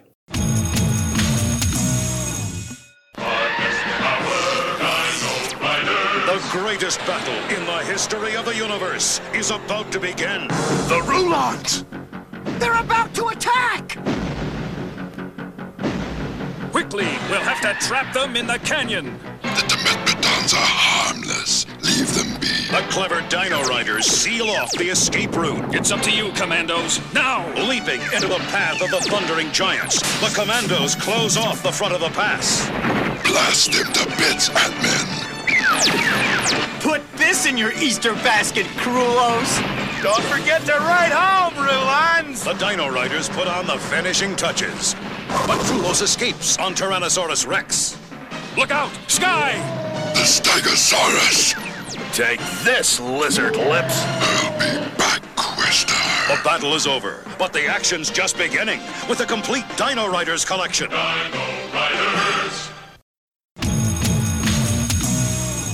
I pulled up to the lunchroom in my Flintstones car. I kicked my way up there. They put a giant rack of Brontosaurus ribs on the Oh, I side and about it that. tipped my car over. Oh, how dare they? How dare they? Well, ma. Everything was just black and crispy on my thing. Barbecue only knows one temperature. I said, "Oh no, you yabba dabba don't." "Oh my god." oh, oh my. like, oh Contemporary culture. This is why I love the premise of the show. This is why I'm so excited about the contemporary culture class that we have on 80s High because so many people from the class of 80 High were like, I don't know what Dino Riders was. But you look at everything Dino Riders inspired afterwards and you're mm-hmm. like, so much that you know in pop culture wouldn't, I don't think would exist without Dino Riders. Absolutely. Do you want to first talk about what came of this show after its 14 Please. episode run? No, no, yeah, take it off, take it off. In 2015, there was buzz of a movie. Not only that, Ben, did you realize this was going to be a live action movie? The promo art for it looks freaking awesome. I thought it was going to be a cartoon. When I read live action, my jaw dropped. As said on one of the documentaries I saw about this, that idea has gone the way of the dinosaur. And then just last year in 2020, Mattel released an exclusive battle pack called the Rulon Warriors Battle Pack, modeled after army men. It's six dinosaurs and 15 figurines. Now, we talked about the great quality of the original run of toys. These are just the little plastic mold Yeah. figurines. right. The one side's in green, the one side's in purple, they're monocolor. That's it. I was shocked that this show has made a comeback twice in the last decade. That's nuts. Yeah, and I just want to throw out there the battle pack is only 19.99 and my birthday is not too far away. So like if anybody just wants to drop some Dino Riders on my front door, Wink, wink, nudge. wink wink nudgy nudge. Uh, no, I thought that was I thought that was pretty cool. The producers behind the potential show they were lining up the potential movie were like legit. I think one was one of the producers on Sin City. They had people behind. it. I don't know what happened. I think it would be huge. So that's Dino Riders proper. Now, what are all the things, like you mentioned, that were inspired by this? So, right after this show closes, right after it comes out the cartoon Cadillacs and Dinosaurs. Oh my god. And there's there's somebody listening right now who's like, "Yeah, I loved Cadillacs and Dinosaurs." And it is what you think. Actual Cadillacs and dinosaurs. It's this animated TV series with a toy line, but there was just it just didn't have the magic of like space people riding dinosaurs, shooting lasers. You pull one of those out, the stool falls over. You can't have it. They were trying to copy an unsuccessful franchise. So Yeah, this, this right. is basically a copy of a copy. Uh, and talking about copy, so also right out, Lanard Toys releases Primal Clash, which looks like a pretty straight up ripoff. It's like people riding dinosaurs. It looks a little more G.I. Joe esque, like it's modern war weapons. I actually saw it lasers. conceptualized as Dino Riders meets G.I. Joe. You're 100 Oh, really? 100%. Yeah. Yep, yep, yep. So it's like it's a blatant ripoff. But then we get to something a little more beautiful. Did you ever like Dinotopia? this is the books, right? These are books? Yeah. I did not even know what they were. So no, I don't even think I've ever heard of them. So Dinotopia is gorgeous. If you have a, a child any age, let's let's go between five and fourteen. And even for yourself, Dinotopia is a series of books that is illustrated by James Gurney, who like in the graphic design and like art world is a big freaking name. And it's this beautiful sort of like almost like Roman Empire times where like dinosaurs and humans are living in peace together. It is honestly, sincerely a beautiful book series. I remember in the, when the second book came out, it actually had sheet music in the middle for the song of Dinotopia, and that's when I was learning to play the piano, and I hmm. learned how to play the Dinotopia song. But it's a beautiful series. So um, in that, there's the character Bix, who is uh, reportedly modeled on the Dino Riders Protoceratops toy. Mm-hmm. That's 1992. You know, I want I want to be able to share the fun with you, so I'm I might be so kind enough to give you probably the biggest reveal. 1995. Do you want to talk about Toy Story? Yeah, so there's the character Rex, voiced by the one and only Wallace Shawn. Yes. Who I was going to try to do an impression of, but I think I've shredded my vocal cords. Too much uh, Krulos? Too much Emperor Krulos. It's going to come off bad anyway.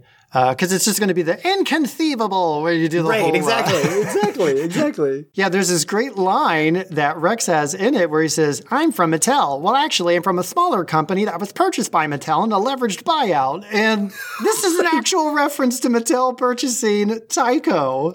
Right. And so this is a very oblique reference to Dino Riders. Well, and it means it is canon that Rex in the Toy Story movies is the T Rex toy from Dino Riders, is what he's supposed to be. Ben, a little bit of redemption, isn't a bad guy. Not a bad guy. A very good, he's very kind hearted. Finally, we get a, a gentle T Rex. I thought that was one of the biggest like pop culture influence reveals was being in Toy Story. That blew my mind because I actually remembered the whole line about the leveraged buyout.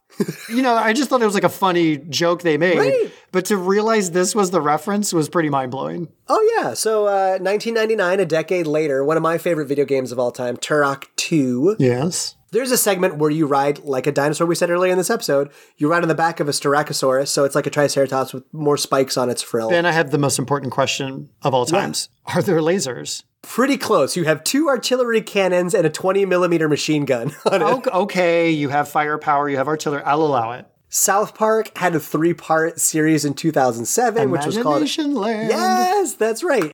I mean, this one's kind of a weak one to even put in here, but there's like a quick panning, and the T Rex toy is in the background. Like, Almost like any property that you can ever imagine, they tried to jam into one of those episodes of Imagination Land. It's pretty impressive. So I sent you a clip from the Robot Chicken G.I. Jogurt Yes. episode. Did you watch that clip? I did. I can't remember a bunch of it, but they're basically kind of mocking the concept of the show, but I can't remember the particulars of it. Well, it's just like they're kind of doing like an awesome cartoon for Dino Riders, eh, but then they go back to the slavery. It's like the whole realization that these people are enslaving the dinosaurs, and that's like the whole joke. I in think the there's also a Robot joke of like feeding babies to the dinosaurs. I didn't get that reference, but I was So like, it's, it's basically like they're trying to write the theme song as you're watching it. So they're like, Dino Riders, guys riding dinos. And wait, is that a prison labor camp? What's going on over? Are they just feeding babies to dinos? Oh my God. Like, it just gets worse and worse and worse. that was funny. So if you're uh, a slightly bit younger, like if you're a, if you wouldn't be a, you wouldn't be a millennial, you'd be like a late, a late Gen Z, an older Gen, Gen Z. You might have liked the cartoon show Teen Titans Go. So Teen Titans Go, all the Titans go to an island and they basically weaponize some dinosaurs and hmm. fight to see which dinosaur would have been the most awesome. Mm-hmm. This is a video game you and I need to play on Steam tonight. What are we talking about here, Ben? In 2011, did you ever stumble across Dino D Day? No. There is a game on Steam that I think is like $4. It came out in 2011. I obviously played it called Dino D Day, which is World War II reinterpret. So, you know, like in real history, Hitler was very much into the occult. And he very much was like having his Nazis and Nazi archaeologists made famous by Indiana Jones literally traveling the world trying to find items of power Right. to like help the Third Reich. That was a real thing. So Dino D-Day basically posits that Hitler figures out how to reincarnate and weaponize dinosaurs. Okay. And the Allies then copy this science. And so in this game, there's no one riding the dinosaurs, but all the dinosaurs have lasers and machine guns and cannons on them. And you fight it out in like old Europe. Interesting. It's a crazy game. So 2017, there's a actually there's a game that I think is kind of up your alley based on what else you'd like. What what comes out in 2017? Well, I think you're talking about Ark colon Survival Evolved. I was curious if you had ever played it because it is like a, it's a crafting, it's a survivalist, it's a world building. But you do weaponize dinosaurs, right? Right, so you wake up on an island, you don't know what's going on, and you basically build bases. It's a little like Minecrafty, but better graphics. And then you tame animals, many of which are dinosaurs, and then you build weapon platforms on them. It's not like the point of the game, but it is a feature. It's kind of like No Man's Sky, where it's like, here's this world, do whatever you want. If you want, you can go weaponize dinosaurs. Yeah, here's the thing. right, right, right. I've definitely seen it. I've never played it. Have you played it? I did play it, and it is a type of world building game that I don't like because it you can't pause it. Mm. So like if you want to stop playing, your character is still hanging out in that world and someone can come kill you and loot your whole base and take all your stuff. Nope. I'm done. I don't like that. It's a waste of my time. Agreed. Uh, but in that same year, one of my favorite dinosaur based video games comes out for the PlayStation 4, and that is Horizon Zero Dawn. I don't want to spoil anything because the story is beautiful. It's great story writing. But there are robots everywhere that look like dinosaurs, and you're hunting these dinosaurs. It's a really unique combat system. Honestly, like between you, me, and all the listeners, like if you're a gamer and you have a PS4 and you haven't played Horizon Zero Dawn, go pick it up. It is honestly one of the best titles for the PS4 that ever come out. I think you've also put a fourth leg on the stool because you've added robots into the equation. Right, they are robots, and these robots all shoot lasers and guns, and also, and you can mount some of them. Like This stool is getting It's awesome. sturdier by the minute. That's amazing. I need to know though, and I didn't send this to you because I wanted this moment to happen in our podcast. Okay. When you were doing your research, did you come across the 2020 blockbuster film Jurassic Thunder? No, this sounds familiar. Oh my god. Okay, I want to go back to the Battleship episode. What was the type of movie you said where it was like they produce it to trick like grandparents into buying it instead of the real movie? It's a knockbuster Okay, so this is or a a knockbuster. mockbuster. So this is Jurassic Thunder. It's supposed to sound like it's in the Jurassic Park, Jurassic World universe. All I can imagine right now is it's Jurassic Park meets Tropic Thunder. Like that's all I have in my head right now. You're not super far off. It's basically there's a future zombie apocalypse. Sure. And the only way the military can defeat this zombie apocalypse is they figure out how to recreate dinosaurs and mm-hmm. strap guns to them. Yeah. And they just send the dinosaurs into the zombie wasteland to kill zombies. I mean, this is airtight logic if I ever heard it. It's bananas. Good lord. The last little thing I've got here so we have Jurassic World, and then we have Jurassic World Fallen Kingdom, and the next film to come out is supposed to be Jurassic World Dominion. And the plot of this is that the dinosaurs have escaped way off the island, they're all over the place. Uh, and at the end of Fallen Kingdom, they're auctioning these dinosaurs off at a mansion to like militaries from around the world. Uh, and you might remember in Jurassic World, there's a guy from InGen who is trying to get the raptors trained for combat. And Chris Pratt's character is like, no, these aren't for combat. So there are some theories out there that Jurassic World Dominion could have these elements of weaponized dinosaurs in them. I think militaries need to go round up all the mogwais, reproduce Yes! them, get them wet, feed them after midnight, and then they have a gremlin army to stop these dinosaurs. See, no problem. No problem. Yeah. I did you by any chance when you're doing research, did you take a little gander at eBay? I did not. So I, I took a little stroll down eBay to just see what dino riders go for. Yeah, tell me about the Diplodocus, the T Rex, and the now canon Brontosaurus. And so I was just curious what these kind of toys went for today, being that the the special expansion pack or whatever that came out from Mattel was like nineteen dollars. Right. So the T Rex, what would you guess? Like in good condition but out of the box, no box, okay condition Tyrannosaurus Rex? Uh, 120. $850. It's a little off. So that's not mint. Not That's mint. not in package. That is gently used. Okay, wow. Same thing, out of package, gently used. The biggest Dino Rider toy in the collection, the Brontosaurus. What do you think that's going for on eBay? I'm going to ratchet this up a bit and say 1500. That is right on the money. 1500 100 bucks. dollars for the Brontosaurus. Wow. Which, if this is what's going on, I just have to wait like 10 more years and I can retire on my Jurassic Park toy collection. Right? If that's what Dino Riders is pulling off right now. That's now. amazing. and everything else, like all the small toys to like the medium sized toys, are all like roughly like 40 bucks to like 150 bucks. But it's really those massive, like mechanized, they move, like those are some serious money out there. You just have to imagine they didn't make too many of them because they were so expensive. Like I remember all of these massive playsets that sure I wanted, but my family didn't have the money to get them, you know, whether it was Lego or GI Joe or, you know, Dino Riders. Yeah, yeah. We've talked about some of the ridiculousness of the plot of the cartoon. I want to ask you, what would a Dino Riders movie be? How would that work? See, that's just the thing. I, I just I don't see how this is a viable property to bring back. I don't know, especially if it's live action. Like there's again, we said the the Rulons are all of these different factions of reptiles and insects, and so are all the bad guys just CGI?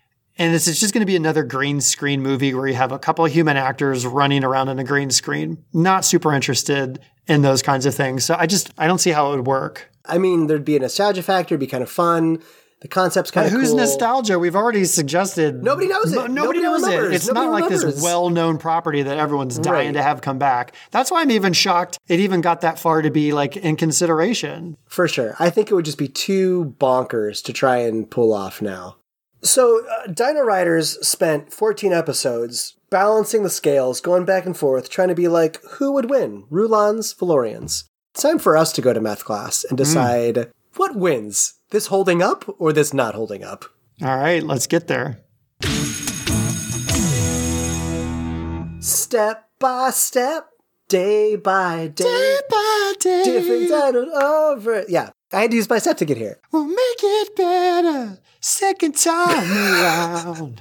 You you always do a great job in math class of like summarizing how you feel about things. I want to ask you again a really hard question because I like ask. Sometimes I have ridiculous questions, but sometimes I have like I want to try and be a little thoughtful. I want to be a little reflective here. All right. We chose this show because you and I have mentioned on several episodes this deregulation in the 80s and how that changed everything. Mm-hmm. And that there's many series that are just blatant selling to children, TV shows trying to sell the toys. How do you feel morally, ethically about cartoon series being made solely to influence children to buy stuff? We all wrestle with the fact that we live in a capitalist society. Everything we do, we're marketed to. You and I just tried to watch a quick clip of Dino Riders and we got several ads thrown in our ah, face on YouTube, right? So frustrating. like it or not, it's just the reality that we're in right now. And, you know, everyone that we've talked to about this is like, I'm of two minds. On one hand, I'm so ticked off that this was blatant marketing to my young brain. But on the other hand, there's all these great toys and properties and cartoons and movies and books and everything that I would not have had had it not been for that. So it's always hard to say what would have come out had that not happened. It's a part of our life and a part of our culture, and you can't separate it. So I don't know what I have to say to really button it up. I, I'm not, yeah, I don't know. No, I, and I don't think I have a different spin. I think I'm right there with you. I mean, I, I feel deeply against the manipulation of children. That feels very wrong. But just like you said, at the same time, like I loved my Ghostbuster action figures. I I lo- And our irresponsible parents are what, the reason Right. that we soaked it all up. So blame the parents. But as a kid, you loved these cartoons. The toys Yeah. were great. I have great memories playing with this stuff and watching it. So it is a double edged sword where I hate why it came about, but I love what came out of it. For sure. It's hard. Let's talk about the toys really quickly because I think this is an easy one. Yeah. Clearly, they hold up if Brontosaurus is selling for $1,500 on eBay. I think we've already said they're very high quality toys. I would say not just for the time, but for now. They look amazing. They're really textured and detailed. I think those toys are just very solid. Do you feel any differently? I completely agree. I think the toys are awesome. Yeah. I think the toys want to play, and it makes me, you know, it makes me go back to, and I think I know the answer, but I like to just entertain the thought that uh, maybe the toys could have stood on their own without a cartoon. I, and now I go back and I go, well, you know, the cartoon really helped sell the plot and sell the story, and so maybe not. But the toys are so cool, and I think the concept is so cool. If you let go of like all the plot holes and all the science that is messed up, like it's a great toy. And to that point, I don't know that I ever watched this cartoon. I Yeah. may well have. I do not have any memory of it. But I can guarantee you, if I was walking the toy aisles of Toys R Us or KB Toys or one of those places and I saw those, I'd probably stop because they were such good quality. And I'd be like, wow, these look great. So I was probably one of those kids who just wandered in the toy aisle and was like, I want that. I think that's what happened with me too. I don't have a recollection of watching the show as a child, but I, Yeah. I bet we were at the toy store. I was like, yo, there are cool looking people riding dinosaurs and they're shooting stuff. Mom, dad, please. Mm-hmm. And that's what happened. So I, I do posit the toys maybe could have stood on their own without the show. I think they're great toys. Yeah. So let's talk about the show. Let's talk about the show. The show does tackle a lot of interesting, deeper topics that I am shocked. Sort of like you, sort of how you're shocked in contemporary culture of like how many things did spin off from Dino Riders. Right. I'm kind of shocked at the depth of some of the moral plot lines that are tackled. And again, like I said, the real finale, the real two-parter, 12 and 13, are actually kind of good episodes. Like wrestling over the Brontosaurus and all the moral deceit going on. It's pretty good.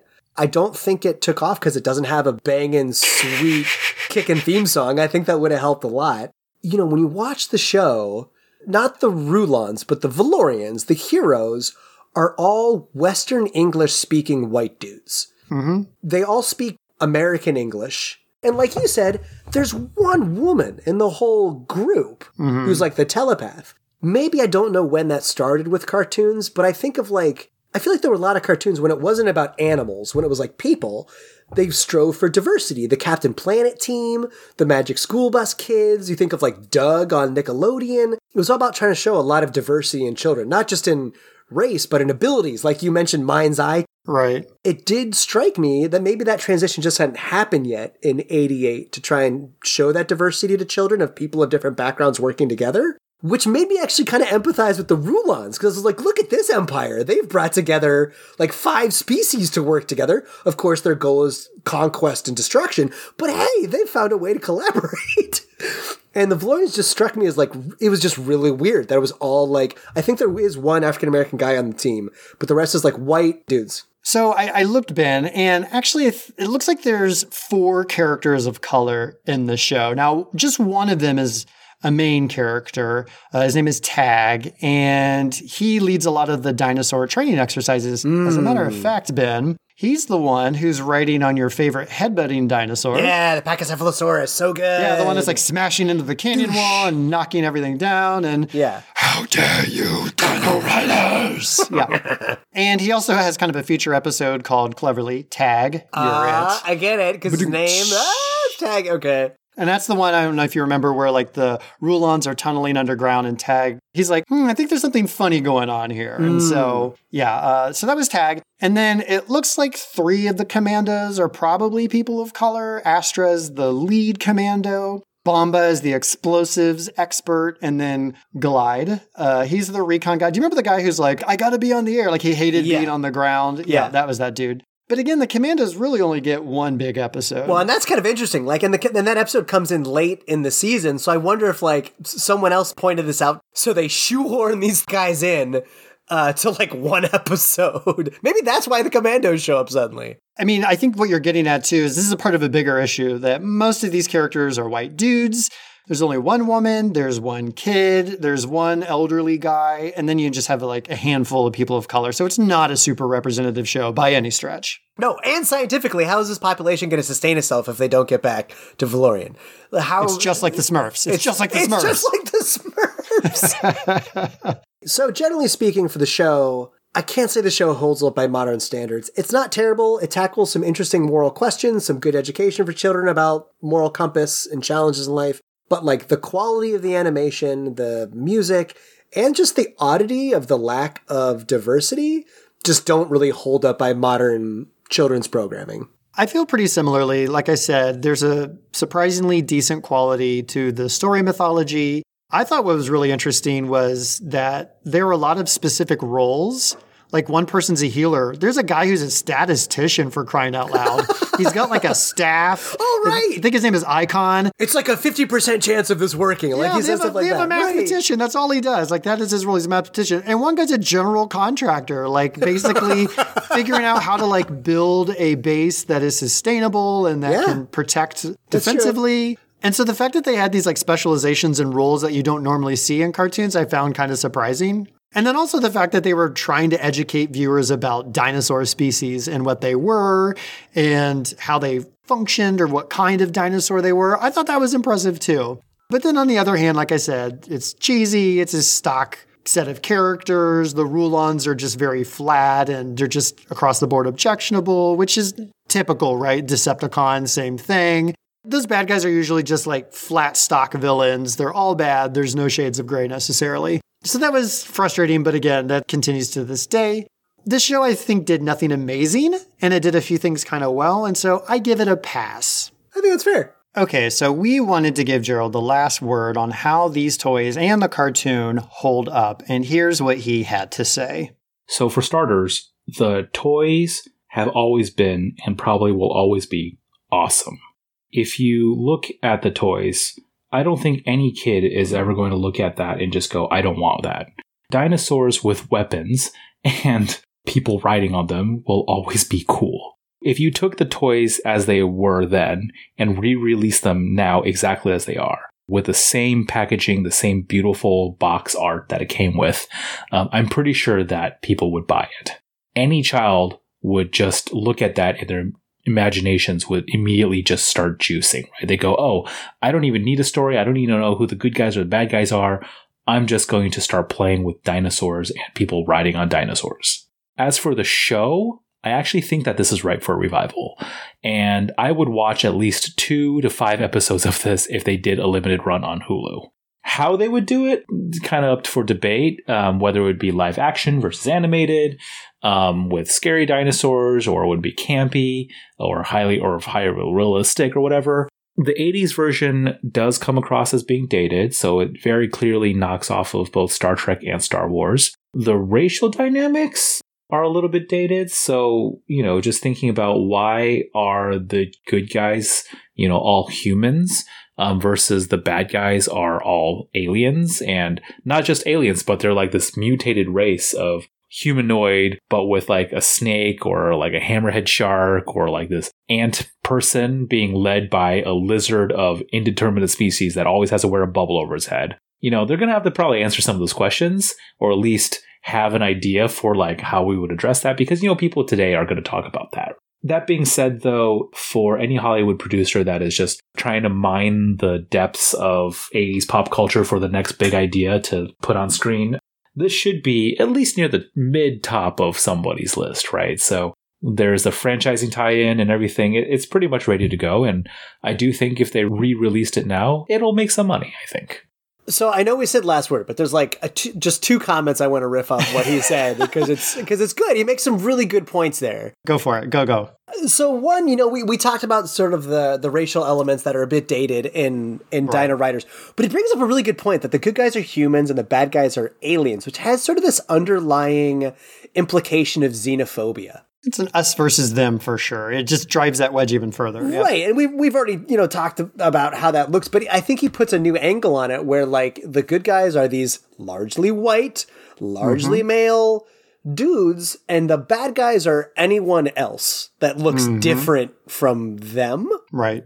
And who knows? We only get the backstory of when the Rulons attack Valoria. What happened before that? Did the Valorians do something horrific? Like, was there a Valorian genocide on the Rulons and now they're just trying to get some land back? Like, I mean, we only heard the know. story from the Valorian side. Exactly. There's a lot of story left to tell. Bias. Bias. Bias, but he makes a really good point. I also love, I 100% agree.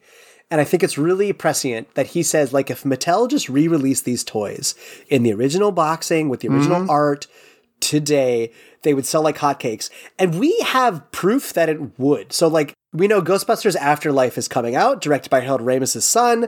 All the original Ghostbusters are going to make cameos in it. There's like a lot. of the guy, the main uh, kid from um, Stranger Things, is in it. Like, there's a lot of hype around this. And so Kenner started re-releasing the original, the real Ghostbusters toy line. So like the original Ghostbusters came out, Ecto 1 got re-released, the original like Monsters and Ghosts came out.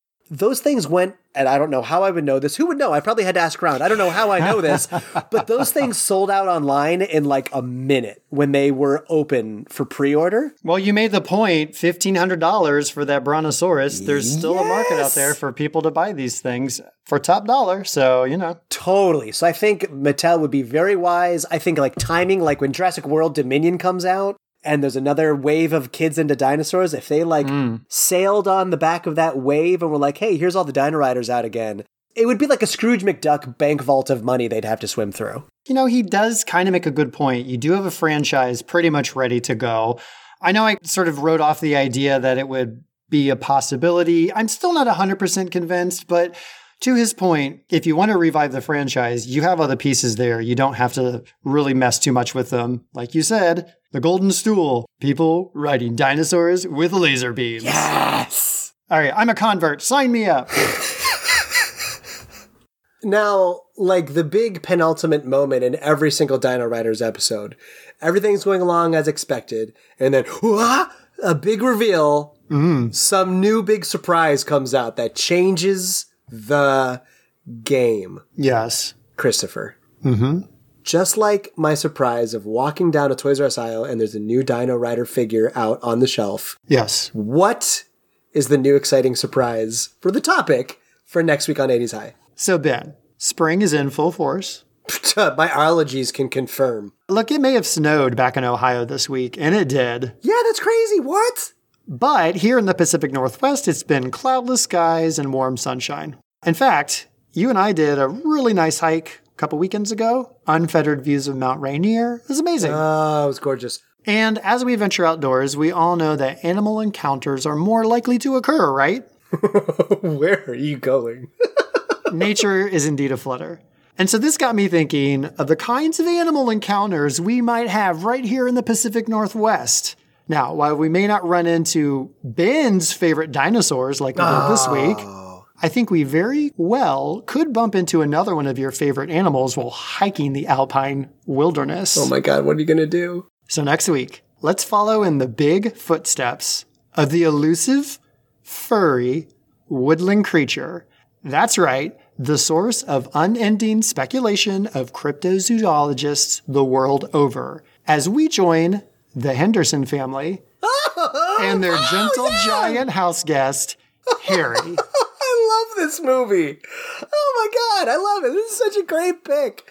Oh my God. Yeah. Oh, great. Oh, for sure. Okay, so Oh. buckle up, everyone. Get into the station wagon because we'll be rewatching the 1987 classic movie Harry and the Hendersons, and we're going to be jazzed to talk about it next time on 80s High.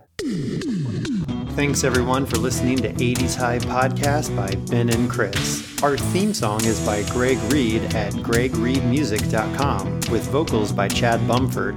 Show artwork is by Alex Goddard at alexgoddarddesign.com. If you like the show, please support us by passing a note to a friend in your next class. Also, you can rate us five stars on Apple Podcasts to help spread the rumor.